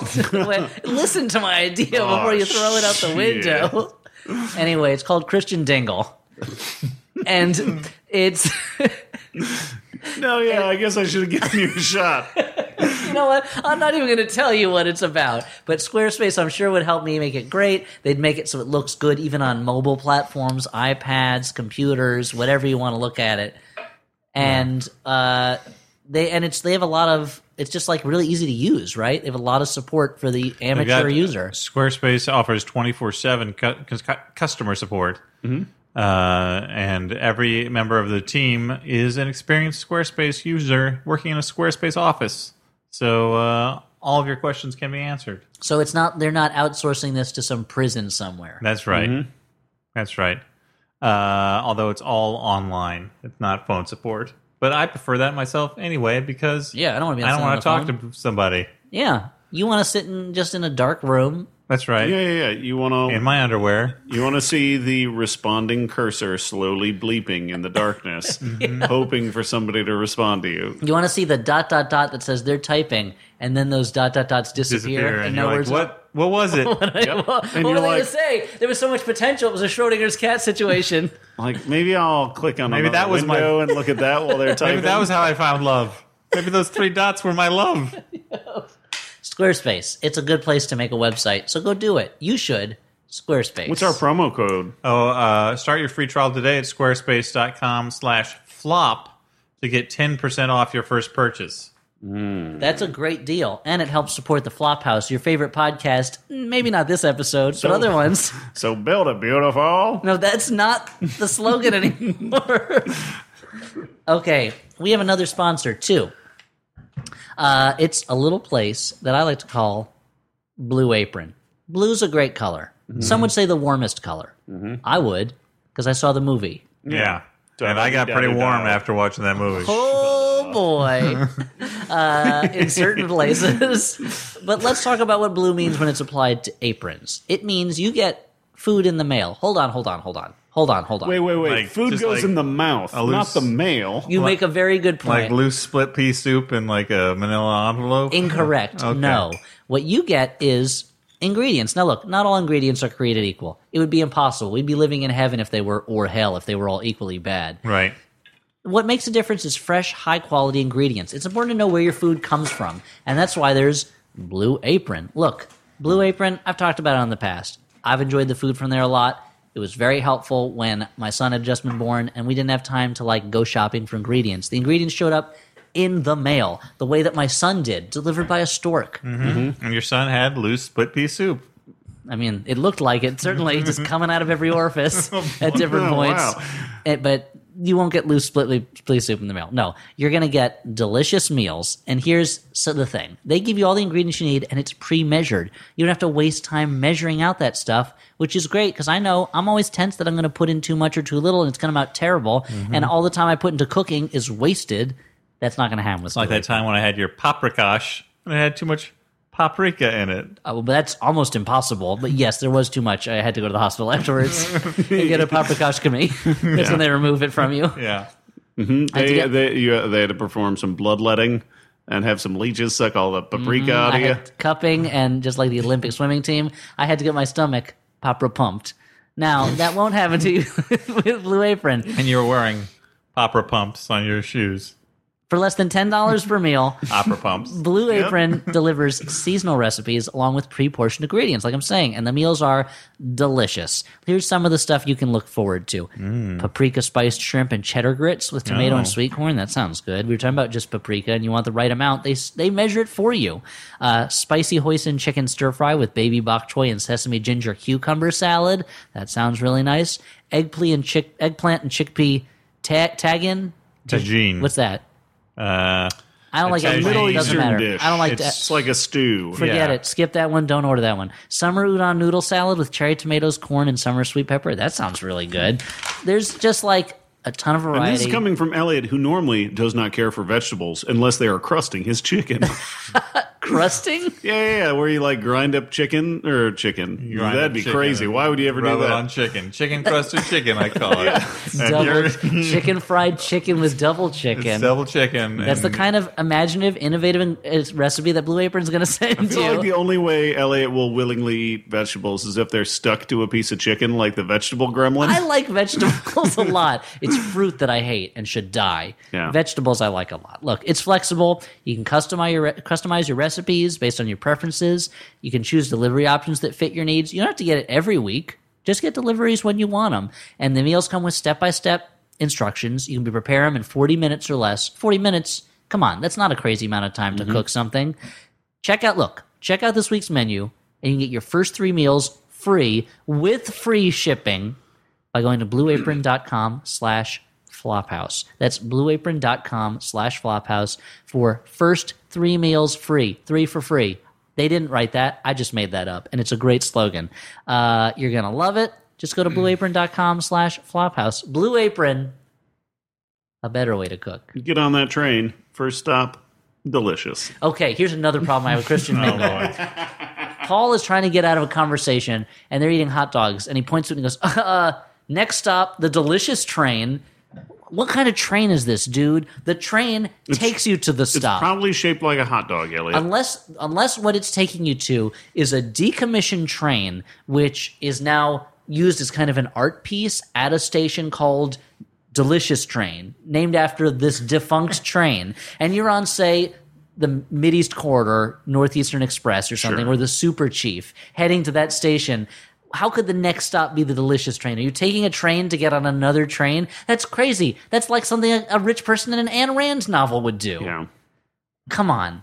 He'd say next stop, delicious town. That sounds like a place, Deliciousville? Deliciousville, delicious Berg, Berg, delicious Berg. Berg, doesn't that- make that's sense. crazy. Mm-hmm. Delicious Vania, taste place. like that, those are stop names. Yeah. Next stop, delicious train. Corbin Burnson, what were you thinking when you wrote that line of dialogue, or was it ad libbed on set? I believe that. Yeah. yeah. Well, we'll never know unless we kidnap the actor who played that part and torture him until he tells us. Or if Corbin Burnson's listening, just send it to us. Yeah, yeah, just Or right if we in. kidnap the actor. No, why we don't need to tie get- him to a chair and burn him with cigars until he tells So us. if Corbin Burnson, you're listening, just write into, I don't know, flophouse.email.edu. slash gov and if you're that plus a actor, million. keep an eye out. Just keep looking over your shoulder. Dan, what was That's that what Why I'm would you saying. warn him if you're trying to? because he likes the game of it. sure, yeah, yeah. He wants the dangerous challenge. game. He's like, I'd like to play this on expert difficulty, please. Where's the pleasure in? that pulls away your HUD. Where's the pleasure and the pride in hunting a quarry who doesn't know he's being hunted? I like to give them every opportunity so that they know in the end that I am their superior. There was no chance involved in this conquest, only strategy, cunning, and pure brute strength. The only chance is Chance Boudreau, star of Hard Target. Spoilers. Uh, Star? That's the character. James Boudreau, who stars as Jean Claude Van Damme in Hard Target. yeah, yeah, yeah. So, Dan, By the way, I'm giving you a little sneak peek to my recommendations this week. Dan, do we have any Jumbotron messages? yeah, hell yeah, we do. Jumbotron. The This is a Tronist of message Jumbos, the for- Jumbost of Trons. Uh, is Elliot done, or should I start this? You can go do the thing with the Okay. message. Jumbotron announcement over. No, it's starting now. I meant start. the announcement of the intro. the, the this Now must- entering the middle portion of the then what- Ah. Jumbotron, the actual message. message commences. Ah. In three, two, one, and message commencing okay, now. This message is for Tom. This message is from Pete, Erzo, Joe, Mel, John, and Megan. Happy birthday, Tom. As you begin the adventure that is your 30s, we could think of no better way to celebrate than by supporting Stewart's drinking habit. Thank you. Glug, glug, glug, glug, glug, glug, glug. Yummy. Stewart does have both a hard liquor drink and a beer in front of him. Uh, we could have purchased you any number of rare comics or signed monster dicks. Not even a mummy dick? all uh, wait, mummies are who would monsters. sign a, mu- a mummy's dick? Probably the guy who mummified it. Oh, so I it's, guess a, that it's makes all signed in It's hieroglyphics. the Bob, the Bobsy twin mystery. Who would sign a mu- mummy's dick? Sign this mummy's dick. Uh, look, um, uh, Ellen, can you come in here? I know we, we hired you on spec to start writing these Bobsy Twin mysteries. I don't think it's going to work out. This first one is just not what we're looking for. No, but you're never going to believe who would sign a mummy's dick when at the end. I think it's just not an appropriate mystery. read it till the end. You'll be surprised. I think, and uh, this other one, "What's Up Frankenstein's Butt." I'm just not gonna read it. I don't even care how surprising the ending is or how many red herrings you built in. It's And a you're- trombone. And your, Well, your, your that answers draft the of uh, question. cover, your draft of the cover art is very disturbing. Not something we even hired Don't you know to why do. Frankenstein looks like me. uh, okay, My so muse. so anyway, back to the jumbotron message. so rewind. Uh, we could have purchased you any number of rare comics or signed monster dicks, but now every time you hear that crack of the can, you'll feel like part of the problem. P.S. Ski is actually uh Now, guys, I got to admit that's where the message ends. Uh, Pete, er, Erzo, Joe, Mel, John, and Megan have gone over the character limit. So let's uh, try and speculate as to what ski is actually He is a. actually a, uh, a terrible thing that ruined my knee. Good point. Good point. Yeah. Mm, tore, what, okay, your that's ACL, possibly was it? right. Yeah, that's right. Uh, I'm going to guess ski is actually an activity you use a ball for. Oh, because Mm, Okay. it's S K E E. Yep, I have a little bit of inside information that Dan doesn't have, so he looks like an idiot. Yeah. And, Elliot, and you get a guess? and I know that it's spelled S K E E. Yep. So I'm gonna guess that it's ski is a rhyme for key. Perfect. Okay. So uh, if you guys could write us into whatever our fucking email address is, just write into that. Uh, Flophouse.gov at 100.4. Uh-huh. Uh, write in and Slash tell great. us how close we were to the actual information.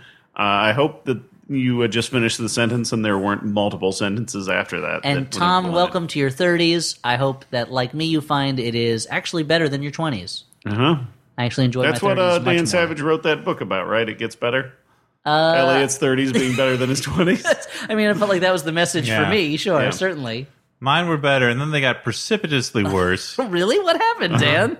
oh, then- right. Wow. Yeah, Right. Dan stares off into the middle distance, waiting for uh, Hangman's axe. But that's never overall, Hangman's axe. What- Was it the gallows break? Is that where the hangman's using an axe? yeah. but I'm sure yours will be better. They're not a thing to be scared of. They're uh, they're your the peak your peak years. And don't worry, Yeah, I Dan, you think got so. your 40s ahead of you, man. Yeah. And if anything I've learned from Judd Apatow is true, then your 40s is all about just being Paul Rudd. Yeah, just- Wow. Yeah. I'll take that any day. Sure, who Yeah, wouldn't? yeah. Hey, I'm Paul Rudd. I'm in my 40s, qu- comma, possibly 50s, and I look like I was in my 20s still, I guess. Possibly 50s.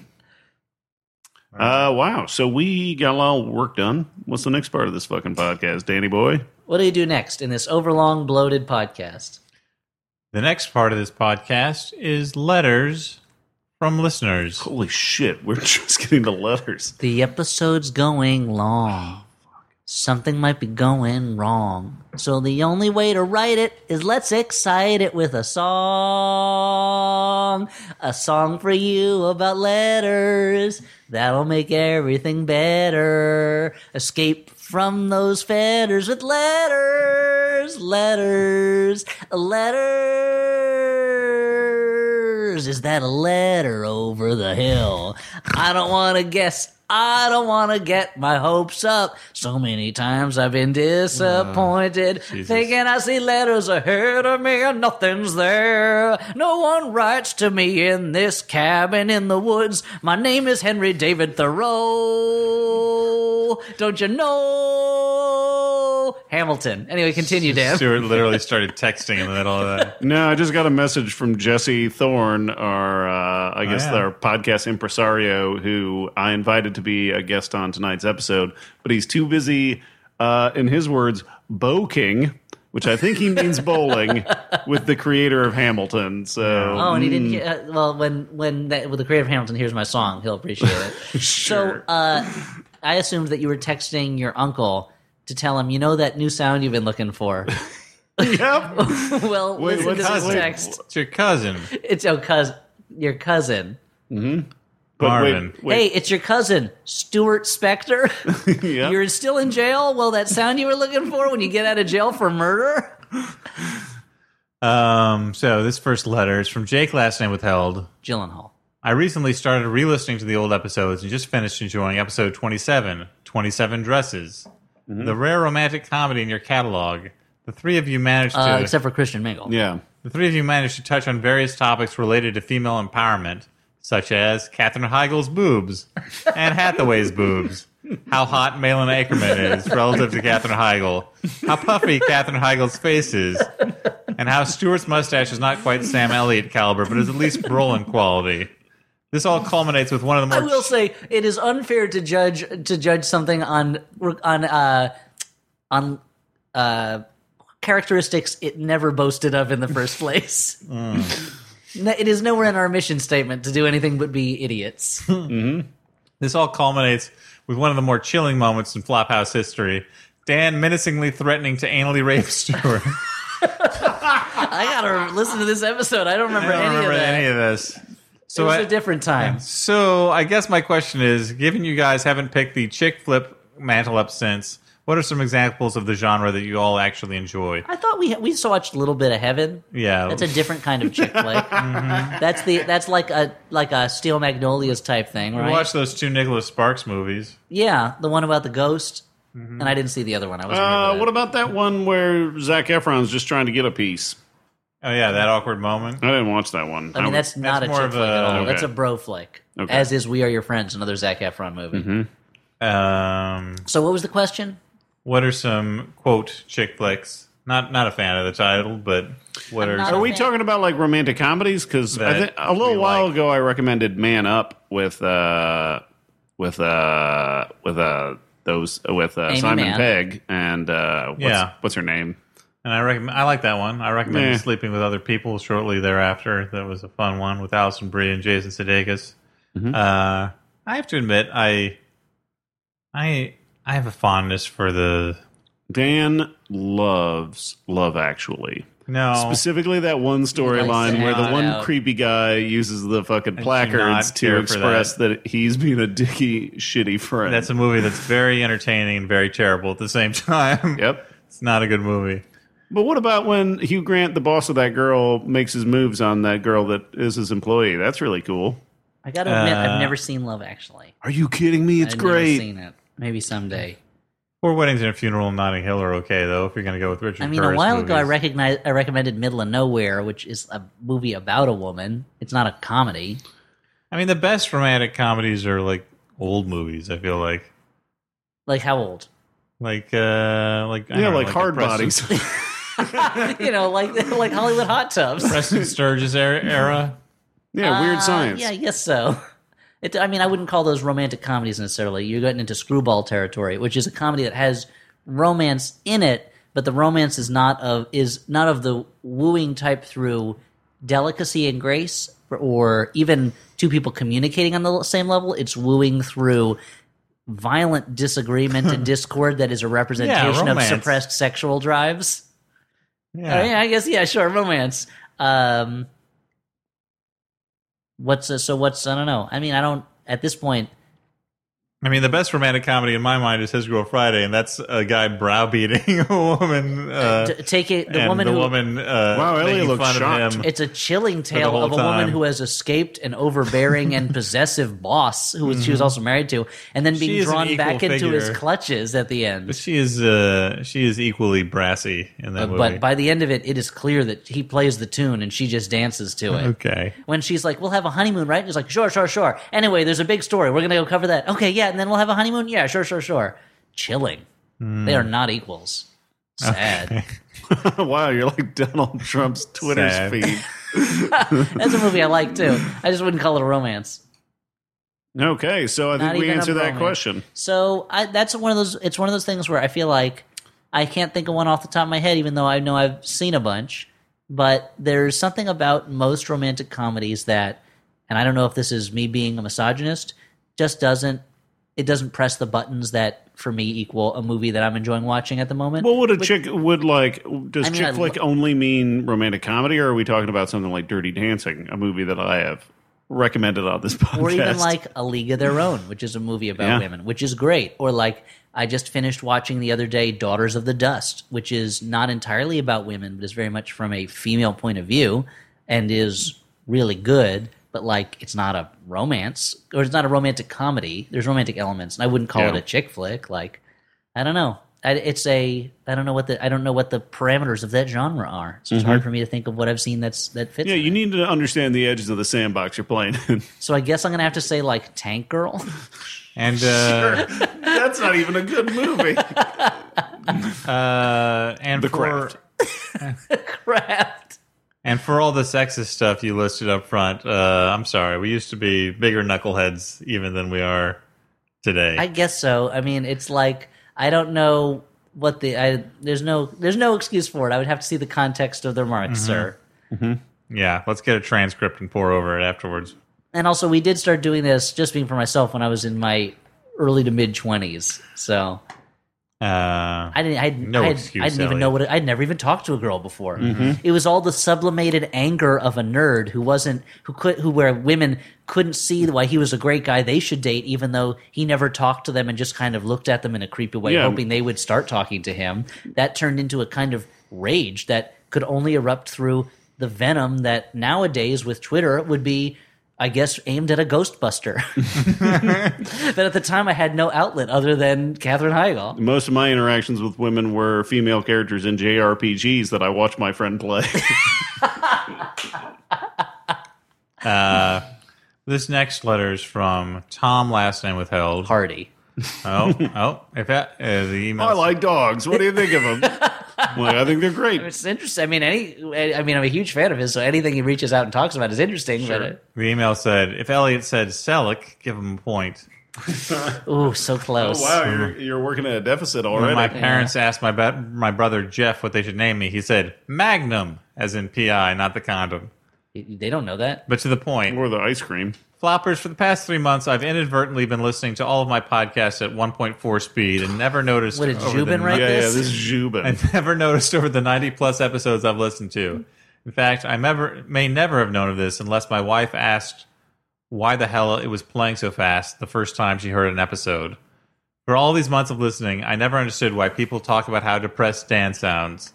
now I do. He sounded as chipper as a Micro Machines guy. wait, Dan, please talk 40% faster at all times. You are so much funnier at that speed. wait, wait. Dan Yeah. can barely speak coherent words at this speed. Yeah. Dan was so much funnier at that speed. Elliot made my eyes start to bleed from the corners. well, read on. Uh, even Read though on, McDuff. even though it's only 40% faster, you sound 80% less depressing. It's a great value. Elliot, your voice is not annoying at all at normal speed. Uh, that's not true. I suggest you talk 40% faster from time to time just so people realize how much worse it could be. Stuart, your your voice exists out of time and sounds remarkably unchanged regardless of speed. yeah. flop on and flop hard, Tom. So uh, I guess I'm sorry for talking. we have- slower than I should be. hey, you don't owe him a damn thing, Yeah, but you could pep it up a little. Let's see a smile. that's the moral of like the whole letter segment. segment. We don't owe you people a damn thing. But still, Dan, like, give us a smile every once in a while. Come on, pretty pretty. Give me a smile. Come on, honey. Come on, honey. Looking good. Give me a smile. I don't Smile, like baby. this at all. Hey, come on. Light up the world. Just Even smile. as a joke, I don't Give care. me a for smile. I'm giving you a taste of what it's like, Dan. This. Yeah. Hashtag check yourself. Hashtag woke. Herman Woke, author of The Winds of War and War and Remembrance, and Marjorie Morningstar and the Kane Mutiny. Marjorie Morningstar sounds like an awesome paladin. You know? uh, nun turned paladin. Yeah. Uh, Herman Welk is that one of those authors, and maybe this is just my experience, where your dad has a lot of books by him, so you're like, he must be a great author, Yeah. and he's very readable. And when you're older, you're like, he's he's a very good author. He's not a great author. Sure. Okay, well, this has been the Flophouse Literary Corner. Can we have Yeah, the yeah. Literary Corner theme? There's only uh hey everybody, let's look at some books. Book at some looks. Rook with some gooks. Let's have some books ugh. for looks and nooks. Here we go. Get your hooks on some books. Flophouse Literary Corner. Because usually your dad's bookshelf is filled with only great authors like Ludlums, your Yep. Bernard Cornwells, or Your in, Forsyths. or in the case of my dad, a uh, a hastily hidden DVD copy of Dancing at the Blue Iguana with Daryl with Daryl Hannah, where I'm like, this isn't even porn, Dad. What's going on? It's like this weird extended improv exercise set in a strip club. That's what I'm into, son. Uh, this one goes like this. who wrote who wrote Pillars of the Earth? Remember. That's one of my dad's favorites. Anyway. This is from Irvin, last name withheld, who writes I was recently in NYC for the Del Close Marathon and to visit Hinterlands. Uh, Never I, heard of it. I found myself on two occasions in the same room with performers I admire and celebrate. Let's just call them celebrities for short. The first time was at the performers' party at the Del Close Marathon. I saw the likes of Jason Matsukas, Lauren Lapkus, Mary Holland, and Chris Gethard. People wouldn't stop going up to them to praise their work. The celebrities were generous with their time, even when it looked like they were just trying to go to the bathroom. I decided to leave the celebrities alone. I'm just some tubby middle aged weirdo they don't know. Why bother them? The second time was in Hinterlands. Stuart and Dan were at the bar. As I walked up, Stuart said to Dan, Dude, do you want some coffee or something? It's a pretty good impression. Seems like Dan got shit faced on a Sunday afternoon and Stuart was looking after his buddy. Shit face I'm determined- on a Sunday afternoon. I, de- I determined right then. Tonight, down, down, down, da, da, da, da, da, down, da. Yeah. I determined right then that it wasn't a good time to introduce myself. I ordered a drink and sat on the patio. What do you do when you encounter in the wild a person whose creative work you appreciate so much that you regard them as a celebrity? My normal approach is to leave that person alone, but I have an odd sense of regret for not introducing myself. Thanks for the flopping peaches, Irvin, last name withheld. Now let's let's go back for a moment I and just definitely have been in clarify that- Yeah. Yeah, yeah. yeah. that uh, I remember this time Promises I of remember what you- I made to you. giving me coffee. Mm-hmm. I don't drink coffee ever as a, uh, either a hangover cure or an attempt to sober up because I don't- because it's not effective for either. Okay. Uh, I was just really tired. I was not Okay, drunk dude. Sure. on a hey, Sunday whatever. afternoon. Doesn't matter. I mean, you can be. Doesn't You can be matter. as drunk as you want, I'm dude. just I'm not saying gonna that this judge guy you. should have just come up and said hi. Look, Sunday morning I mean, coming down. The beer I'm- you had for breakfast was so good, you had another for dessert. All right. I've said this a bunch of times on the podcast, and I think it's, I mean, it might be a little self serving, but if you are ever around me and are wondering if it would be weird or anything for you to introduce yourself, I would personally love it for you to introduce yourself. So don't be think it's weird on my account. I think it's great. I like talking to people. Uh, that that's awesome. That I mean, Yeah, I don't want this person to feel like they missed an opportunity, but uh, I mean, we probably would've would just talk about boring bullshit perfectly anyway. So happy you that- probably you probably won out on that one. Same goes for me. Look, I If you can find a rare Elliot sighting in the wild, that's like that's Go like for catching it. a fucking Mewtwo out there, man. Yeah, yeah. like they are rare as shit. you've just seen a slow loris out Yep. out on a tree somewhere. That's uh, he's usually hiding inside of a hole. yep. I So w- get them talking. Uh, don't be antagonistic toward an Elliot. Don't be like, uh, do you even like Abraham Lincoln? Because that's just you trying too Uh, Dude, hard, man. you Step off. I'm leaving. Yeah. but uh, I was wi- at the, I forget if it, maybe it was Father's Day. I was at the Turtleback Zoo in New Jersey, my hometown zoo, and uh, which they have refurbished and made much nicer than it was when I grew up there and at the zoo. And I was there with my dad and with my family, and a guy came up and was like, Are you Elliot Kalen from the Flophouse? Da da da da da. And he was very nice.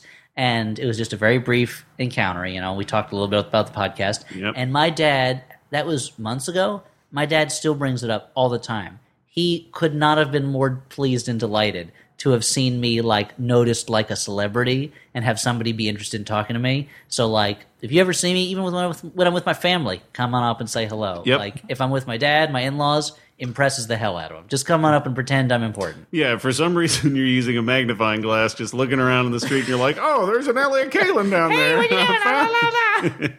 Uh, as for actual celebrities, though, I feel like I feel like part of it is there's a scale. Like we are not actually famous, so Nope. we are delighted. We're not even almost famous. That's a movie. we aren't We're not a the DVD movie copy Almost of Famous. Almost Famous. Not yet. Better keep trying. But because of our lack of fame, we're delighted when we're treated as famous.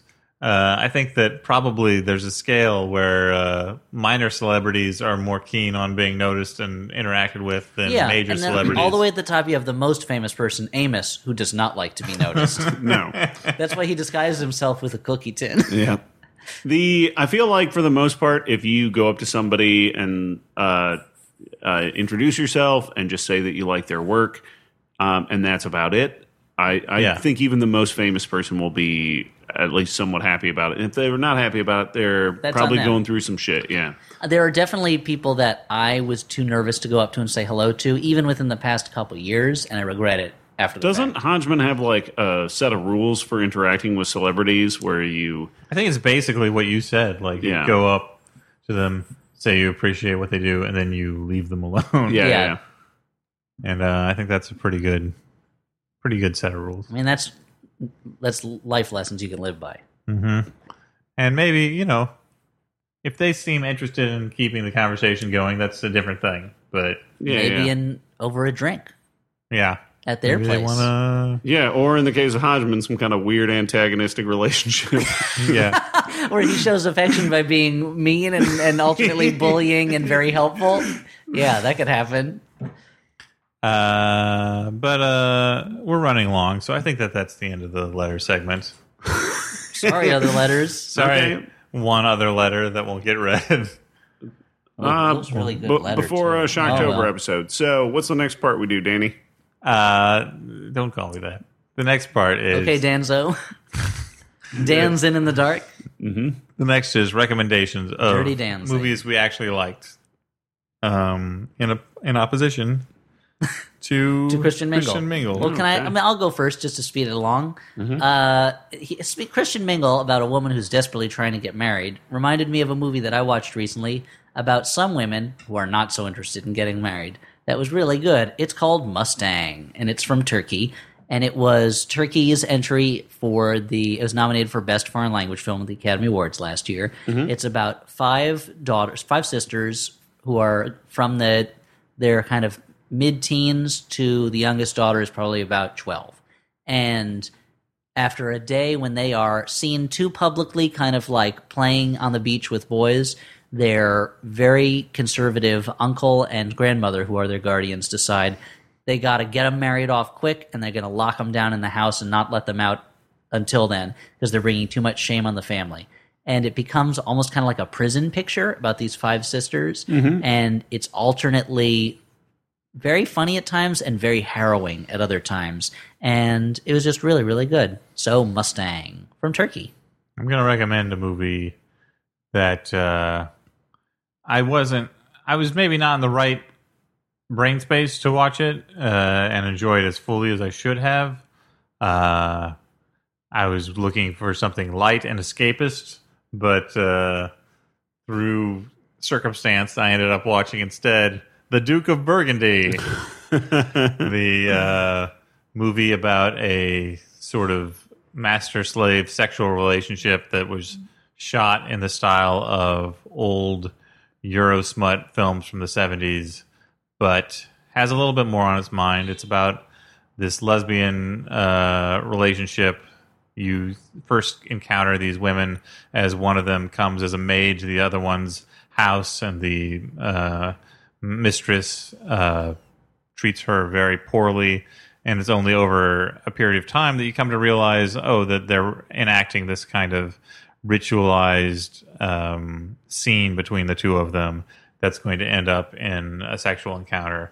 And uh, it's very restrained for a movie about a lesbian S and M relationship, or it's about as tasteful as any movie that has the phrase "human toilet" in it ever could be. uh, I'm just like I'm just saying like it's not a movie to watch for Yeah, like for a movie titillation. that doesn't feature Sam Kinison shouting, You're not "Human gonna- toilet." and it's not a family picture. It's not. It's This not a isn't- family pit you picture. know What? Everyone's in the same house for Christmas again. Yeah. Let's just pop in the Duke of Burgundy. Yeah, I think yeah. Grandma will like It's that. not. It's, Should we watch that movie about the dogs who get all captured and the kids have to rescue the dogs from the pound? Should we watch the movie where Kevin Spacey becomes a cat, or should we watch this? it's not a family picture, but uh, other than like references to sex and some lingerie, it's also not explicit. Really, it's uh, more of a movie about a relationship and showing how uh, over time this uh, ritualized sexual relationship is causing um, some strain on the relationship uh, on the person specifically who has to be the dominant one and has to always be uh, fulfilling the fantasies of the submissive woman um, and it's kind of funny in certain ways it's very beautifully shot um, it's kind of sad again i saw it on a day that i was looking for something a little more goofy so if you're in that mood maybe don't watch it but i'm glad i saw it because it's very well very well done so duke of burgundy so I'm going to give you guys a little bit of a sneak peek uh, uh, for a recommendation. This is a movie that I only watched about half of so far, Ah. but oh boy, it's a hot a pizza. okay I'm talking about. I'm talking about uh, straight to Netflix uh, action flick Hard Target 2, starring Scott Adkins and my girl Oh, shit. Rona Mitra. Hell yeah. It's you on hear Netflix? This, yeah, yeah. You hear those two names and you're like, oh man, this one's going to be a fucking banger. Better lock the doors. and uh, you're kind of right. Sometimes it seems, Stuart, like you're you're extemporarily you're extemporizing an audition to to re- replace Joe Bob Briggs. Yeah, so uh, yeah, it opens up with Scott Adkins fucking killing his friend with a sweet ass jump kick, and then uh, turns into a hard target. mo- Turns into a hard target movie where he uh, accepts a uh, a job from this creepy ass European dude uh, for what he thinks is going to be a no hold sparred fucking uh, battle because he's super sad about killing his friend with that uh, aforementioned jump kick. So he's been drinking. a lot. He's been drinking a lot and beating the shit out of dudes for money. So he takes this job, and it turns out, uh oh, he's being hunted by these other asswipes uh, for Because that's money. what hard targets are about. Yeah, he's a hard it's the target. most dangerous game. and one of the uh, one of the one of the people hunting him is, of course, Rona Mitra carrying a couple of fucking crossbow pistols, which is fucking awesome. Uh, and then uh, I fell asleep because I was drinking a lot, and it was like six in the morning. But don't worry, guys. I'll give you a full report next time. Uh, and my other movie I'm going to recommend that I watched all of is uh, The Nice Guys, the Oh, uh, the latest uh, I like that one. Shane Black joint, uh, kind of a companion piece in some ways to Kiss Kiss Bang Bang. Uh, it's a noir, uh, 70s noir uh, comedy with some really great standout performances from Ryan Gosling and a surprisingly hilarious performance by Russell Crowe. You know, uh, font of comedy juice, Russell Crowe. so you did- and you watched the whole movie. I watched all of it. I did not fall asleep uh, once, uh, and I think it's great. Uh, and you should go check it out. The Nice Guys, i watched and a at least the movie- first half of Hard Target Two. i watched a movie called mr nice guy the other day You know the Jackie Chan movie? no i don't think that was it Who's in it? a different one you don't think that was it? Hold so on. like you don't remember if Jackie Chan was in the movie or not? one of the biggest stars in the Let me world. tell you, Jackie Chan usually makes a pretty specific impression. no wait it Oh, was It's it- not like it's not like you couldn't remember if it was like if wh- which uh, wh- whether it was like um, uh, James Agar or like or John Agar or like uh, you know somebody or Peter Graves you know something like that in a movie from the fifties. all right maybe i was thinking of a different movie this story didn't go You still anywhere. don't know if Jackie Chan was in it. no Here's Dan. I'm going to ask you one simple question: Was, Jack, was Jackie Chan in the movie? Jackie Chan. Whatever movie I watched, it did not have Jackie So Chan. it's in it. not the Mr. Nice Guy that Stewart is referring to. No. Let's checkmate. Let's not pretend we live in this cross it off uncertain the world list. where that you could have seen Mr. Nice Guy with Jackie Chan. It was not that movie. I think we've established through this one piece of information. All right, Sherlock Holmes. Slylock Fox. Thanks for. Yeah, thanks for. I just Fucking- wanted to uh, take out Yeah, any thanks, Slylock. reasonable doubt that you had maybe watched a Jackie Chan Yeah. movie and somehow had forgotten that right. the very unique star Jackie Chan, whose synthesis of martial arts virtuosity and slapstick humor is unparalleled in my mind by anyone in the world. That you didn't somehow over, overlook his contributions to a film. They were thinking, who was the guy who did a really funny ladder battle with four with four organized crime hitmen? I don't even remember. There's no way of saying. All right. We're just gonna have to assume we're in some universe where it both was and was not Jackie Chan until through observing the film we collapse those possibilities Okay. into one point in time. Sure. All right.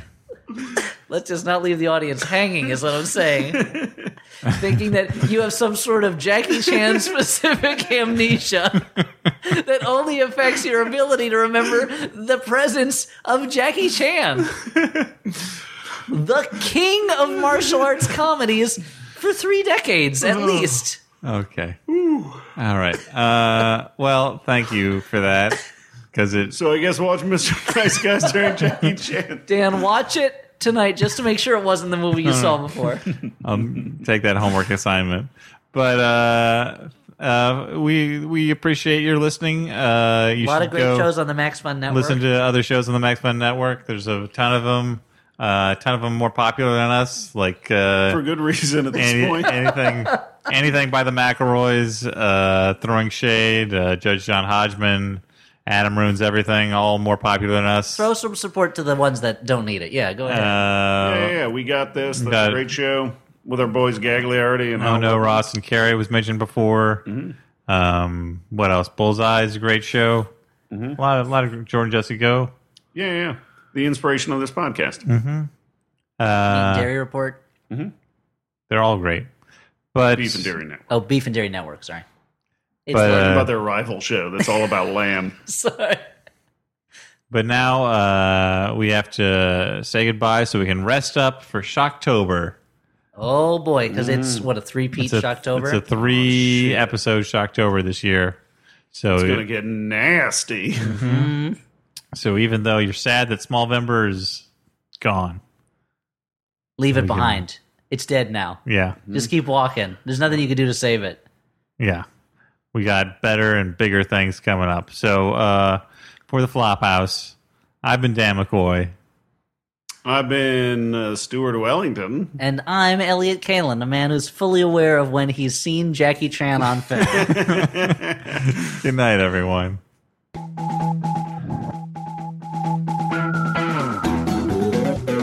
You okay, you do You doing all right? Just waking up. Doing some trying to- vocal exercise. What? Trying to get my brain right for this Let's get your brain right. podcast. Tell you, okay, well, let's do some puzzle teasers to get your brain working. Old people do this. Uh-huh. Okay, So if Slylock Fox and Max Mouse are both walking at two miles an hour, okay. Uh-huh. Ask and for a mouse. uh, but they're walking two miles an hour, can you hold off on questions until after I'm done? okay, not a question, but yes. Uh, and they take a fork in the road. Yeah. Meanwhile, Max Mouse has uh, consumed one kilogram of cheese. All right. Meanwhile, like while Meanwhile, he's eating or while while, he's, well, walking, while he's eating, definitely. also, while he's walking, how much do they weigh? Considering the amount of kilojoules of energy is burned off uh, by the time they reach uh, Cincinnati. so where did they start? Uh, I'm not done. I said no questions until the end. Uh, they started in Cleveland. okay, just a simple trans Ohio walk, as we've all done. Uh, all right. Let's. Are you not going to answer? All right. They weigh a fox amount. Box Of- of amount. weight. so you're saying the mouse has a negligible weight, Yeah. it's not even countable, not even recordable. Yeah. Um, Hmm. Okay, here's one. let's say the Crypt Keeper has four wormy boners. Okay. He gives Seems like a lot. half those wormy boners to Stuart. Okay. I accept them greedily. Stuart gives half of those wormy boners to Dan. Okay. Dan How then many gives one half of of these bonus do we start with? dude. Come on, Four? forget it. Never mind. Forget it. I'm not, if I can, if you're not going to help yourself, I can't help you. MaximumFun.org. comedy and culture. Artist owned. Listener supported.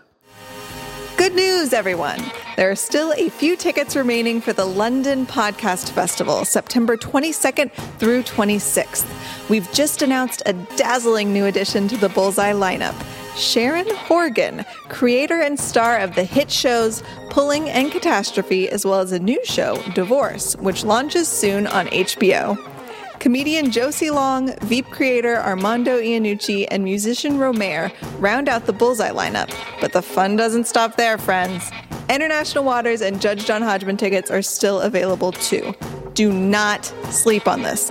Feast your eyes on the juicy full lineup and grab your tickets right now at MaximumFun.org.